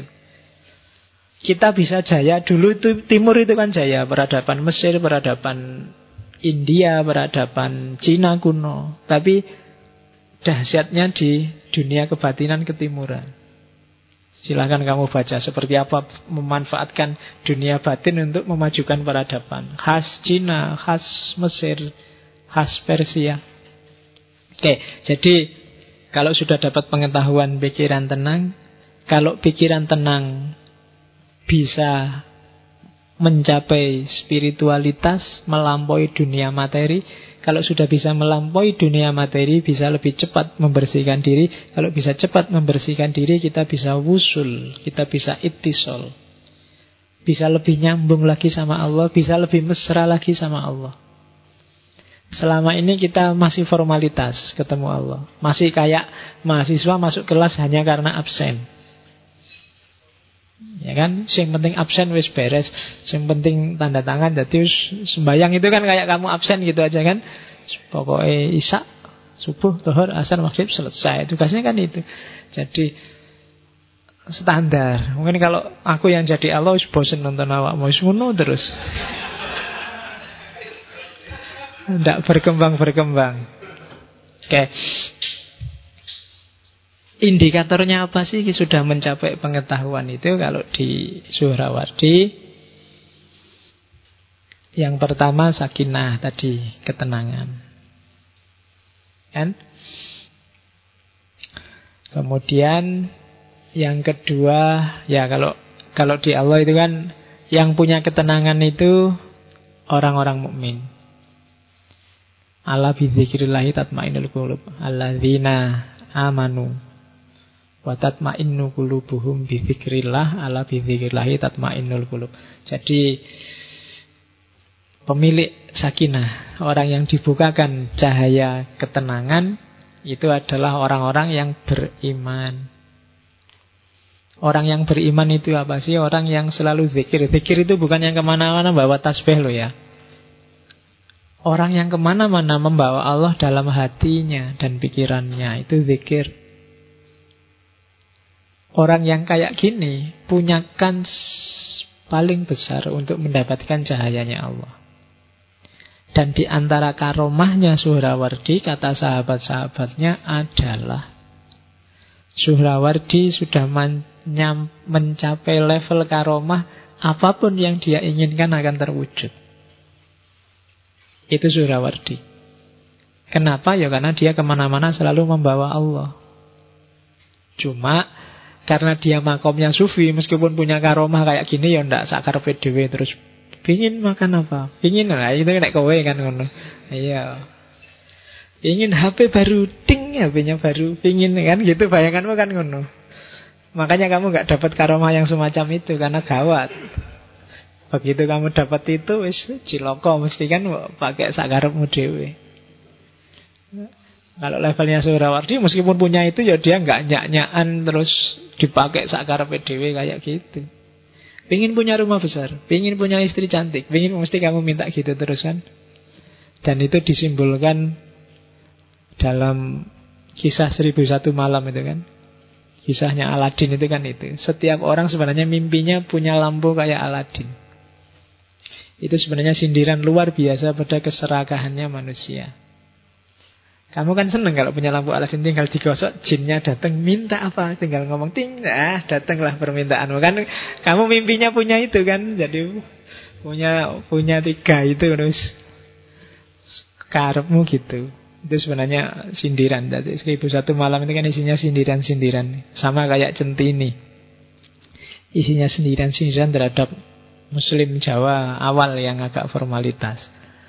Oke, Ya mukminnya bukan sembarang mukmin yang selalu zikir pada Allah. Orang yang mukmin sejati kalau di hadis itu kan orang yang hati-hati, pikirannya tajam dan firasatnya nyambung. Makanya ada hadis yang bilang hati-hatilah terhadap firasatnya orang mukmin. Sebab dia melihat dengan cahaya Tuhannya. Jadi orang mukmin yang sejati itu kalau ngomong ya Allah jadi mulutnya, kalau jalan Allah jadi kakinya, kalau bertindak Allah jadi tangannya. Kalau berfirasat, merasakan sesuatu itu sebenarnya limpahan langsung dari Allah, informasi langsung. Nah, itu para wali Allah, para mukmin yang sejati, katanya Suhrawardi. Jadi kalau ada orang-orang besar, hati-hati firasatnya mereka itu tembus. Jangan sembarangan dengan orang-orang semacam ini. Mintalah doanya. Oke, itu indikator pengetahuan. Nah, ini Suhrawardi punya analogi yang sangat terkenal, yaitu analogi cermin.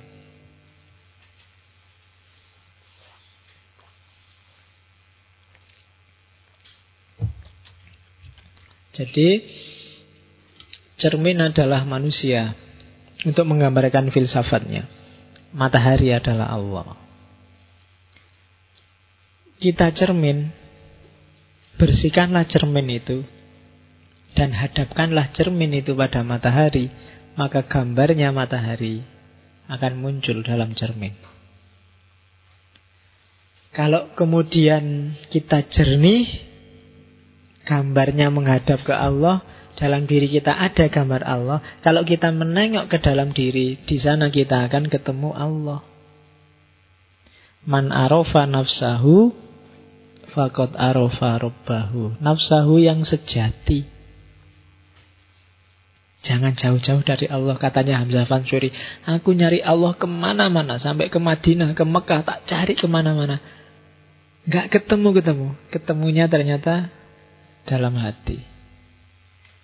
Kenapa? Karena hati adalah cermin dari keberadaan Allah. Cuma karena dia analoginya cermin, cermin itu harus bersih. Kalau katanya Ghazali, karena dia seperti cermin, setiap satu kesalahan dia adalah satu kotoran di atas cermin. Semakin banyak salah, semakin banyak kotoran di sana dan pada akhirnya dia akan gelap. Kalau sudah gelap, gambarnya Allah hilang cahayamu juga akan hilang karena cahayamu sumbernya dari cahayanya Allah. Itu analogi yang dibilang oleh Surawardi. Jadi hati-hati dengan kesalahan kecil. Makanya para sufi selalu wanti-wanti. Tidak ada kesalahan kecil kalau diulang-ulang. Tidak ada kesalahan besar kalau ditobati, dihapus cepat-cepat. Nah, yang sok meramah, meremehkan salah-salah kecil, hati-hati yo. Kamu kan sering kayak gitu kan. Jangan ngerti salah nih. Allah pak cuma gini aja nanti wudhu juga rontok. Kan kamu sering gitu. Allah pak bohong kecil aja enggak apa-apa nanti kan. Ngeremeh kayak gitu. Ketika kamu remehkan maka dia akan jadi noda setitik noda kecil di cermin batinmu. Semakin lama dia akan semakin banyak dan akan menggelapkan hatimu. Kalau sudah gelap, kamu akan kehilangan cahaya. Kalau kehilangan cahaya, kamu akan keluar dari ring cahaya Allah karena di luar cahaya hanya ada kegelapan. Kalau sudah gelap, maju aja kamu nggak jelas. Mau jalan ke mana juga nggak tahu. Tujuanmu mau apa juga bingung. Jadi kalau masih ada yang merasa saya masih tidak jelas pak besok mau jadi apa, besok mau ngapain, berarti kamu sedang gelap hari itu. Atau mungkin sampai sekarang masih gitu. Kenapa sih kok kamu sok galau kayak gitu? Masa depanku gimana pak? Besok mau jadi apa pak? Karena pikiranmu berhenti pada materi tadi. Kamu nggak bisa keluar dari jebakan materi dan hasratmu sendiri. Kalau kamu bisa keluar dari sana, jawabannya lebih mudah. Mulutmu sebenarnya tiap hari Allah, Gusti Allah rasari. Tiap hari ngomong hidup sudah ada yang ngatur, ada sutradara, tapi prakteknya kan kamu nggak bisa. Buktinya kamu galau, kamu sumpek, sering mengeluh. Berarti kamu masih banyak terikat oleh materi. Oke. Ya, kalau di Surawardi pingin contoh ndak orang yang paling sempurna menerjemahkan cahayanya Allah ya Nabi Muhammad. Jadi Nabi Muhammad adalah contoh terbaik. Beliau menyerap seutuhnya cahayanya Allah dan cahaya itu kemudian dipancarkannya. Tidak dibak dewi. Ya kan? Makanya setiap kali kita pidato atau ceramah kan selalu diawali dengan sholawat. Dalam arti apa? Mungkin kita ndak nyampe mau dapat pancaran langsung dari cahayanya Allah. Wong kita itu dusone oke, ya syukur-syukur dapat pantulan saja cahayanya Allah dari Nabi. Dapat dikit aja cipta-ciptaannya sudah lumayan. Karena Nabi itu kan sangat sayang pada kita. Makanya mungkin yo gelap-gelap dikit ndak apa-apa kalau Nabi sayang mesake umatku kan gitu tak ilah cahayanya tak sumber kan gitu karena Nabi sayang sama kita. Jadi tenang aja makanya yo nek ndak kuat ketemu Allah langsung merasa wah ndak ndak nyampe aku kalau sama Allah. Yo minta tolong Nabi kita.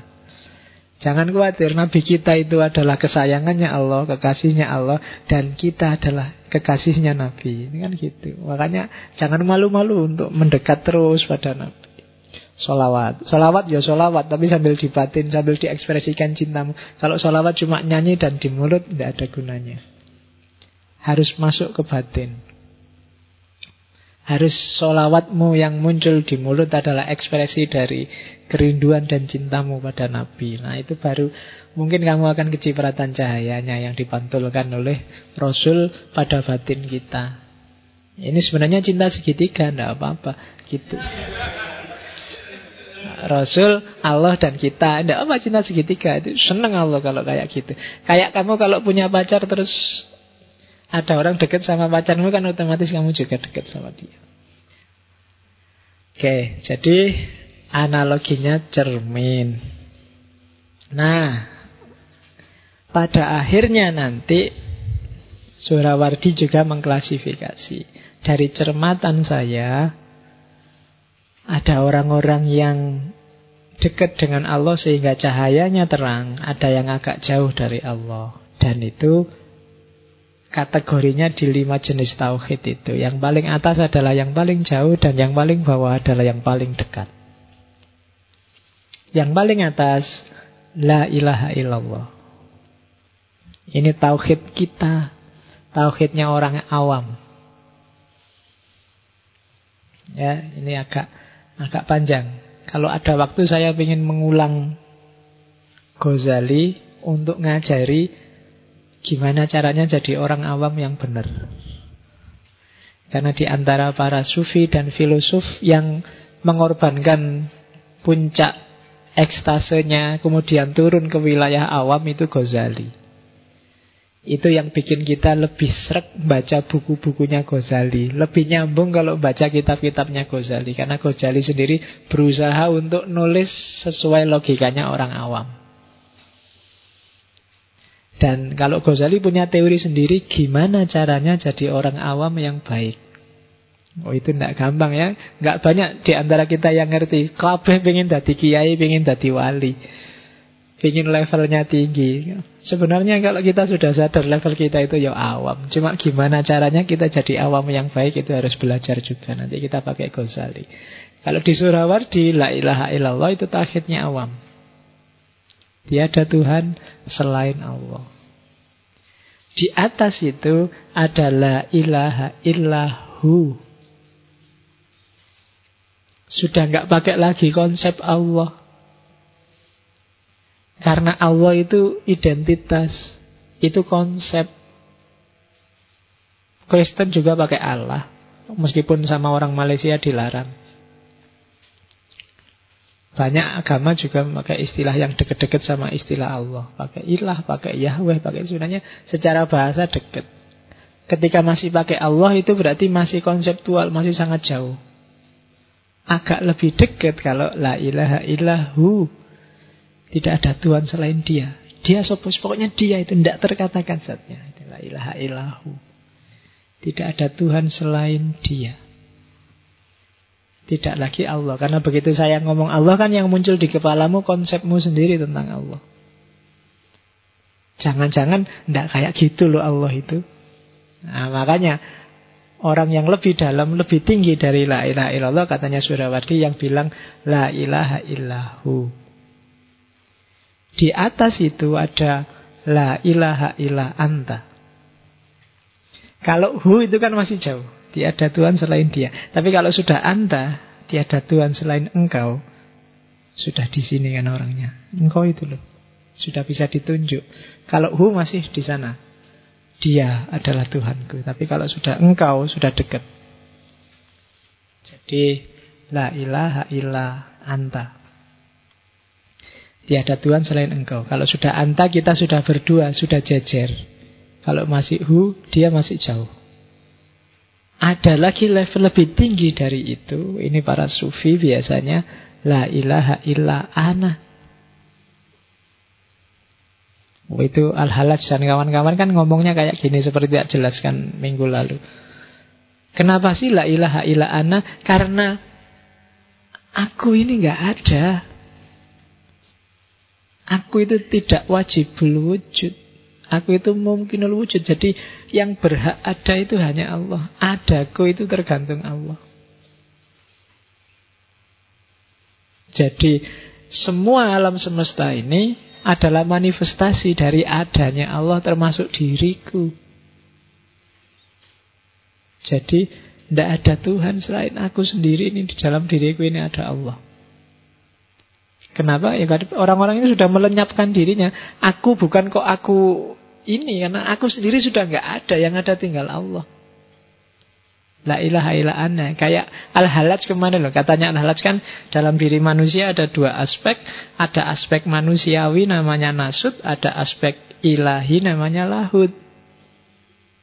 Orang-orang ini sudah membuang nasutnya. Semua dimensi kemanusiaan tak buang. Kenapa? Karena aku sedang gabung dengan yang sejati. Ketika nasutnya disingkirkan, tinggal lahutnya. Kalau tinggal lahutnya, Allah bisa masuk. Kita kompatibel sama Allah sudah. Sudah nyambung. Ketika masih ada nasutnya, nggak bisa kita nyambung sama Allah. Tapi begitu nasutnya disingkirkan, nafsu, materi, dibuang semua, yang tersisa tinggal nah, lahutnya. Kalau tinggal lahutnya, Allah bisa halah, bisa masuk. Itu kan yang disebut ajaran hulul. Allah bisa masuk dalam diri kita. Masuk dalam diri kita itu sebenarnya cuma istilah karena kitanya sendiri sudah nggak ada. Itu kayak setetes air yang dibuang ke lautan. Air gabung, eh, laut gabung sama setetes air, ya otomatis jangan dicari lagi setetes air itu dia sudah hilang. Yang ada tinggal lautannya. La ilaha illa hana. Cuma yang ini kalau kedengaran ahli fikih, nah kamu bisa tidak murtad. dituduh kafir. Dan itu yang terjadi pada para sufi. Ya kalau Al-Halaj kan nanti punya murid Siti Jenar, Siti Jenar ya nasibnya sama kalau gurunya di Indonesia. Dihukum mati. Tapi di atas la ilaha illa ana adalah tidak ngomong apa-apa. Sudah habis, sudah hilang semua, sudah. Tidak ada engkau, tidak ada aku, tidak ada dia, selesai. Sudah lebur semuanya dalam eksistensi Tuhan. Itu jadi puncaknya justru diam. Sudah tidak bisa lagi diomongkan dan tidak mau ngomong apa-apa lagi. Sudah selesai dengan kata-kata, selesai dengan logika, selesai dengan bahasa. Sudah tidak butuh apa-apa lagi. Itu puncaknya tauhid. Kalau masih bisa diomongkan, masih bisa diekspresikan, masih bisa diengkau aku diakan, masih ada jarak. Termasuk ketika masih ada ana, masih ada aku, masih ada masih ada jarak. Puncaknya justru tidak usah ngomong apa-apa, sudah habis selesai semuanya, tinggal Allah saja. Aku yang ngomong anak juga sudah nggak ada, sudah habis, sudah hilang. Nah, itu puncaknya tauhid. Apa sih aku ini? Siapa sih aku ini? Wong aku ini nggak apa-apa. Harusnya sudah habis dari dulu kalau Allah nggak ngizinin aku. Jadi selesai. Nah itu tauhid yang paling atas. Tauhid yang paling tinggi. Ya kalau kita sih masih yang paling tinggi yang di sana, yang paling rendah maksud. Bukan yang paling tinggi di sini. Jadi masih la ilaha illallah. Karena dalam prakteknya yo mayoritas di dunia Islam ya la ilaha illallah yang itu. Kita hu aja belum. Karena kita masih secara konseptual ya kita masih jauh sama Allah. Kan ada guyonannya gitu kan agama Islam itu adalah agama yang paling jauh sama Tuhannya. Yang lebih dekat dibandingkan Islam itu orang Hindu. Kalau orang Hindu itu lebih dekat karena Tuhannya dipanggil Om. Om itu lebih dekat. Tapi kalah dekat sama orang Kristen. Kalau Kristen Tuhannya dipanggil Bapak. Kalau Hindu Om, kalau orang Kristen Bapak. Orang Islam paling jauh. Kenapa paling jauh? Karena manggil Tuhannya aja pakai speaker keras-keras tiap hari lima kali. Iya, jadi keras memanggilnya Jadi harus orang sak kota kedengaran karena Tuhannya jauh. Oke, jadi ini kata mutiara yang sering dikutip orang dari Surawardi. Jadi engkau hanya kaca, bukan cahaya. Sadarilah bahwa apa pun kelebihanmu, apa pun keunggulanmu, itu hanya memantulkan cahayanya Allah. Jangan merasa tinggi, jangan merasa sombong, jangan merasa lebih. Kualitas apa pun yang kamu miliki itu hanya memantulkan cahayanya Allah. Oh, itu nasihatnya Surawardi paling puncak bagi saya di situ. Jadi kita sekedar memantulkan. Kita tidak punya sendiri. Kalau ada orang muji kamu, wah kamu pinter ya. Kepinteranmu hanya pantulan dari cahayanya Allah. Kamu kok cakep ya. Cakepmu adalah pantulan dari keindahannya Allah. Kamu kok rajin ya. Semuanya yang bagus-bagus itu hanya pantulan. Hanya memantulkan cahayanya Allah. Jangan merasa tinggi, jangan. Kalau ada apa pun, makanya orang Islam selalu disuruh bilang Alhamdulillah. Apa pun disuruh bilang Alhamdulillah. Kenapa? Karena semua itu jasanya Allah. Kalau Allah nggak berkenan memantulkan sedikit cahayanya Mungkin tidak ada kelebihan itu. Yang kamu pamer-pamerkan tiap hari di Facebook, di Twitter, di itu Itu sebenarnya cuma pantulan sedikit dari cahayanya Allah. Jangan berhenti di situ. Itu pantulan yang cuma sangat sedikit. Kamu masih perlu lagi merangkak lebih jauh untuk dapat lebih banyak. Semakin kamu dekat sama Allah, semakin terang cahayamu. Ah, itu nasihat puncaknya Suhrawardi. Oke, itu aja. Kalau tak tambahin lagi judek kamu nanti. tambah rumit. Kita ambil yang gampang-gampang aja. Ada komen. Uh -uh.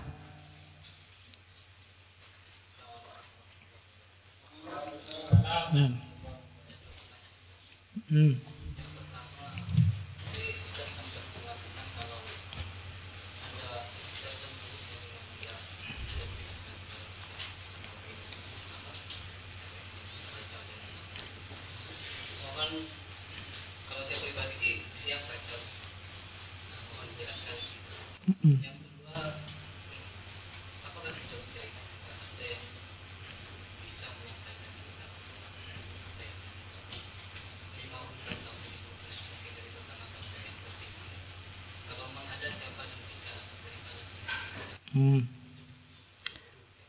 Ya. Yang kamu tanyakan, kalau yang pertama, kamu ketemu saya dulu. Saya tidak bisa ngasih ke umum. Ketemu saya itu pun saya nggak nyamin ngasih. Kita harus ngobrol panjang dulu. Biar aku ngerti. kalau ndak, aku bukan apa-apa. Di samping ndak paham juga. Kalau salah konteks juga nanti salah salah menerapkan. Ya monggo kalau yang ingin mendalami itu ada di samping rumitnya juga kedalamannya harus hati-hati karena begitu salah konteks juga bisa keliru. Itu yang pertama. Jadi kalau berminat silahkan ketemu saya di jurusan. Kalau untuk umum kayak gini, apalagi nanti kamu rekam, kamu sebarkan ke mana-mana. Nanti dianggap seandainya tidak menyesatkan pun bikin pening orang lain kan berdosa.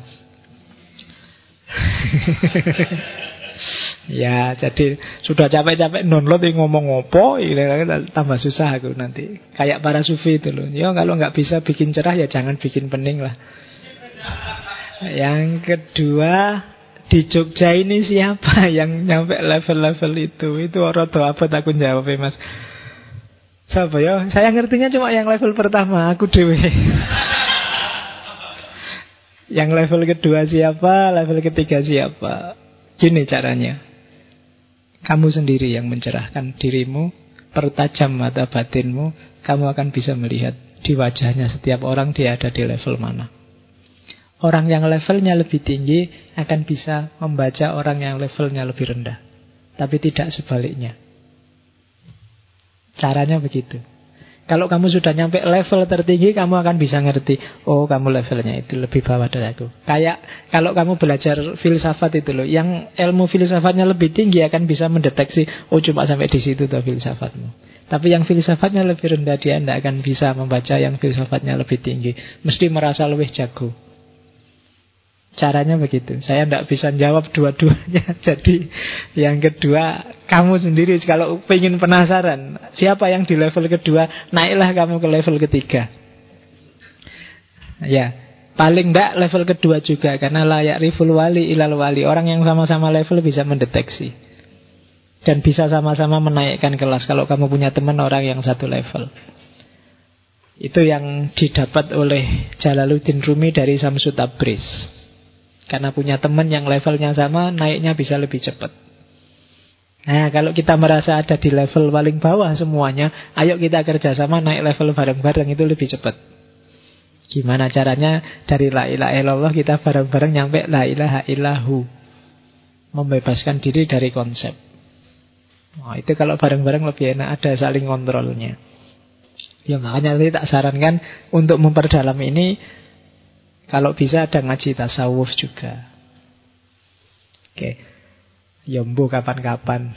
Kalau ada, carilah para sufi yang sejati. Cuma sufi sejati itu tidak kelihatan. Kalian sendiri. Mursyid itu pun juga, kalau di dunia sufi ya, masuk ke dunia sufi, siapa mursyid kalian, itu tidak bisa dicari. Dia akan ketemu sendiri dengan kalian, dia akan menjemput kalian sendiri pada waktunya. Kalau kalian ada niat, ada hasrat, ada kerentek dan siap untuk konsisten istiqomah akan datang. Tapi kalau masih setengah-setengah ya enggak. Itu logikanya di dunia sufi. Jadi nggak bisa saya cuma ingin belajar kok, saya enggak bisa. Kalau konsepnya bisa, tapi kedalamannya nggak bisa. Kayak gini ini kan konsep. Gampang kok ngomong bahwa kalau sudah nyampe la ilaha illallahu itu berarti sudah bebas dari konsep. Ngomongnya enak, tapi mempraktekannya itu tidak segampang ngomongkannya. Intinya terakhirnya diem, tapi diem yang gimana itu harus dipraktekkan. Nggak sekedar diem itu, wah kamu kok nggak ngomong apa-apa, tajwidmu puncak ini mesti kan nggak. Bukan diem yang kayak gitu, mesti kan ada parameternya sendiri. Dan itu hanya orang yang di level itu yang bisa menangkap. Itu enak nggak enaknya belajar sufi. Karena dia bukan pengetahuan umum. Kenapa sih banyak di antara mereka yang kemudian dihukum mati? Karena teorinya pasti berlawanan dengan mainstream. Cara berpikir kayak gini kan nggak semua orang bisa menerima. Agak agak nabrak mainstream. Itu yang bikin di antara cabang-cabang ilmu Islam, filsafat Islam, ilmu kalam, fikih, macam-macam itu kan yang paling sering dikafir-kafirkan kan wilayah tasawuf ini. Dengan tuduhan di luar Islam lah, dengan tuduhan nggak sesuai Quran dan Sunnah lah, macam-macam. Yo monggo setiap orang punya pikiran, punya ide sendiri-sendiri. Yang penting gagasan utamanya tidak boleh ada yang tidak setuju bahwa tuntutan beragama seorang muslim itu tidak cuma lahir, nggak cuma fikih, tapi juga batin. Justru batin itulah sasaran utama adanya Islam. Makanya Nabi bilang, Innama bu istuli utamima makarimal ahlak. Itu kan dunia batin. Gak ada gunanya fikihmu bagus tiap hari sholat tapi akhlakmu rusak. Ketika akhlakmu rusak berarti misinya Nabi gagal. Karena misinya Nabi itu maka rimal akhlak. Jadi pertama-tama perhatikan akhlakmu. Nah, jalan menuju akhlak mulia itu antara lain lewat fikih. Tidak mungkin akhlakmu mulia kalau kamu tidak mau puasa. Tidak mungkin akhlakmu mulia kalau kamu males sholat, nggak mau berbagi dengan zakat, nggak mau bersatu dengan haji, nggak mau itu di antara media-media yang disediakan oleh Allah menuju akhlakul karimah. Cara mikirnya begitu. Jadi itu ya mas, ya monggo kalau pengen lebih dalam Surawardi ketemu saya nggak apa-apa. Oke, saya kira sudah ya, sudah jam 10 minggu depan kita akan ketemu Syekhul Akbar Ibnu Arabi. Ada apa di balik pikirannya Ibnu Arabi? Meskipun kalian sudah ngaji Tarjumanul Aswad Karena ngajinya mungkin karena ngaji yang kitab itu ya nanti Yang kitab itu silahkan di ngaji Kita ambil beberapa teori dari kitab-kitab yang lain. Saya akhiri sekian. Wallahul muwafiq Wallahu a'lam bisawab Wassalamualaikum warahmatullahi wabarakatuh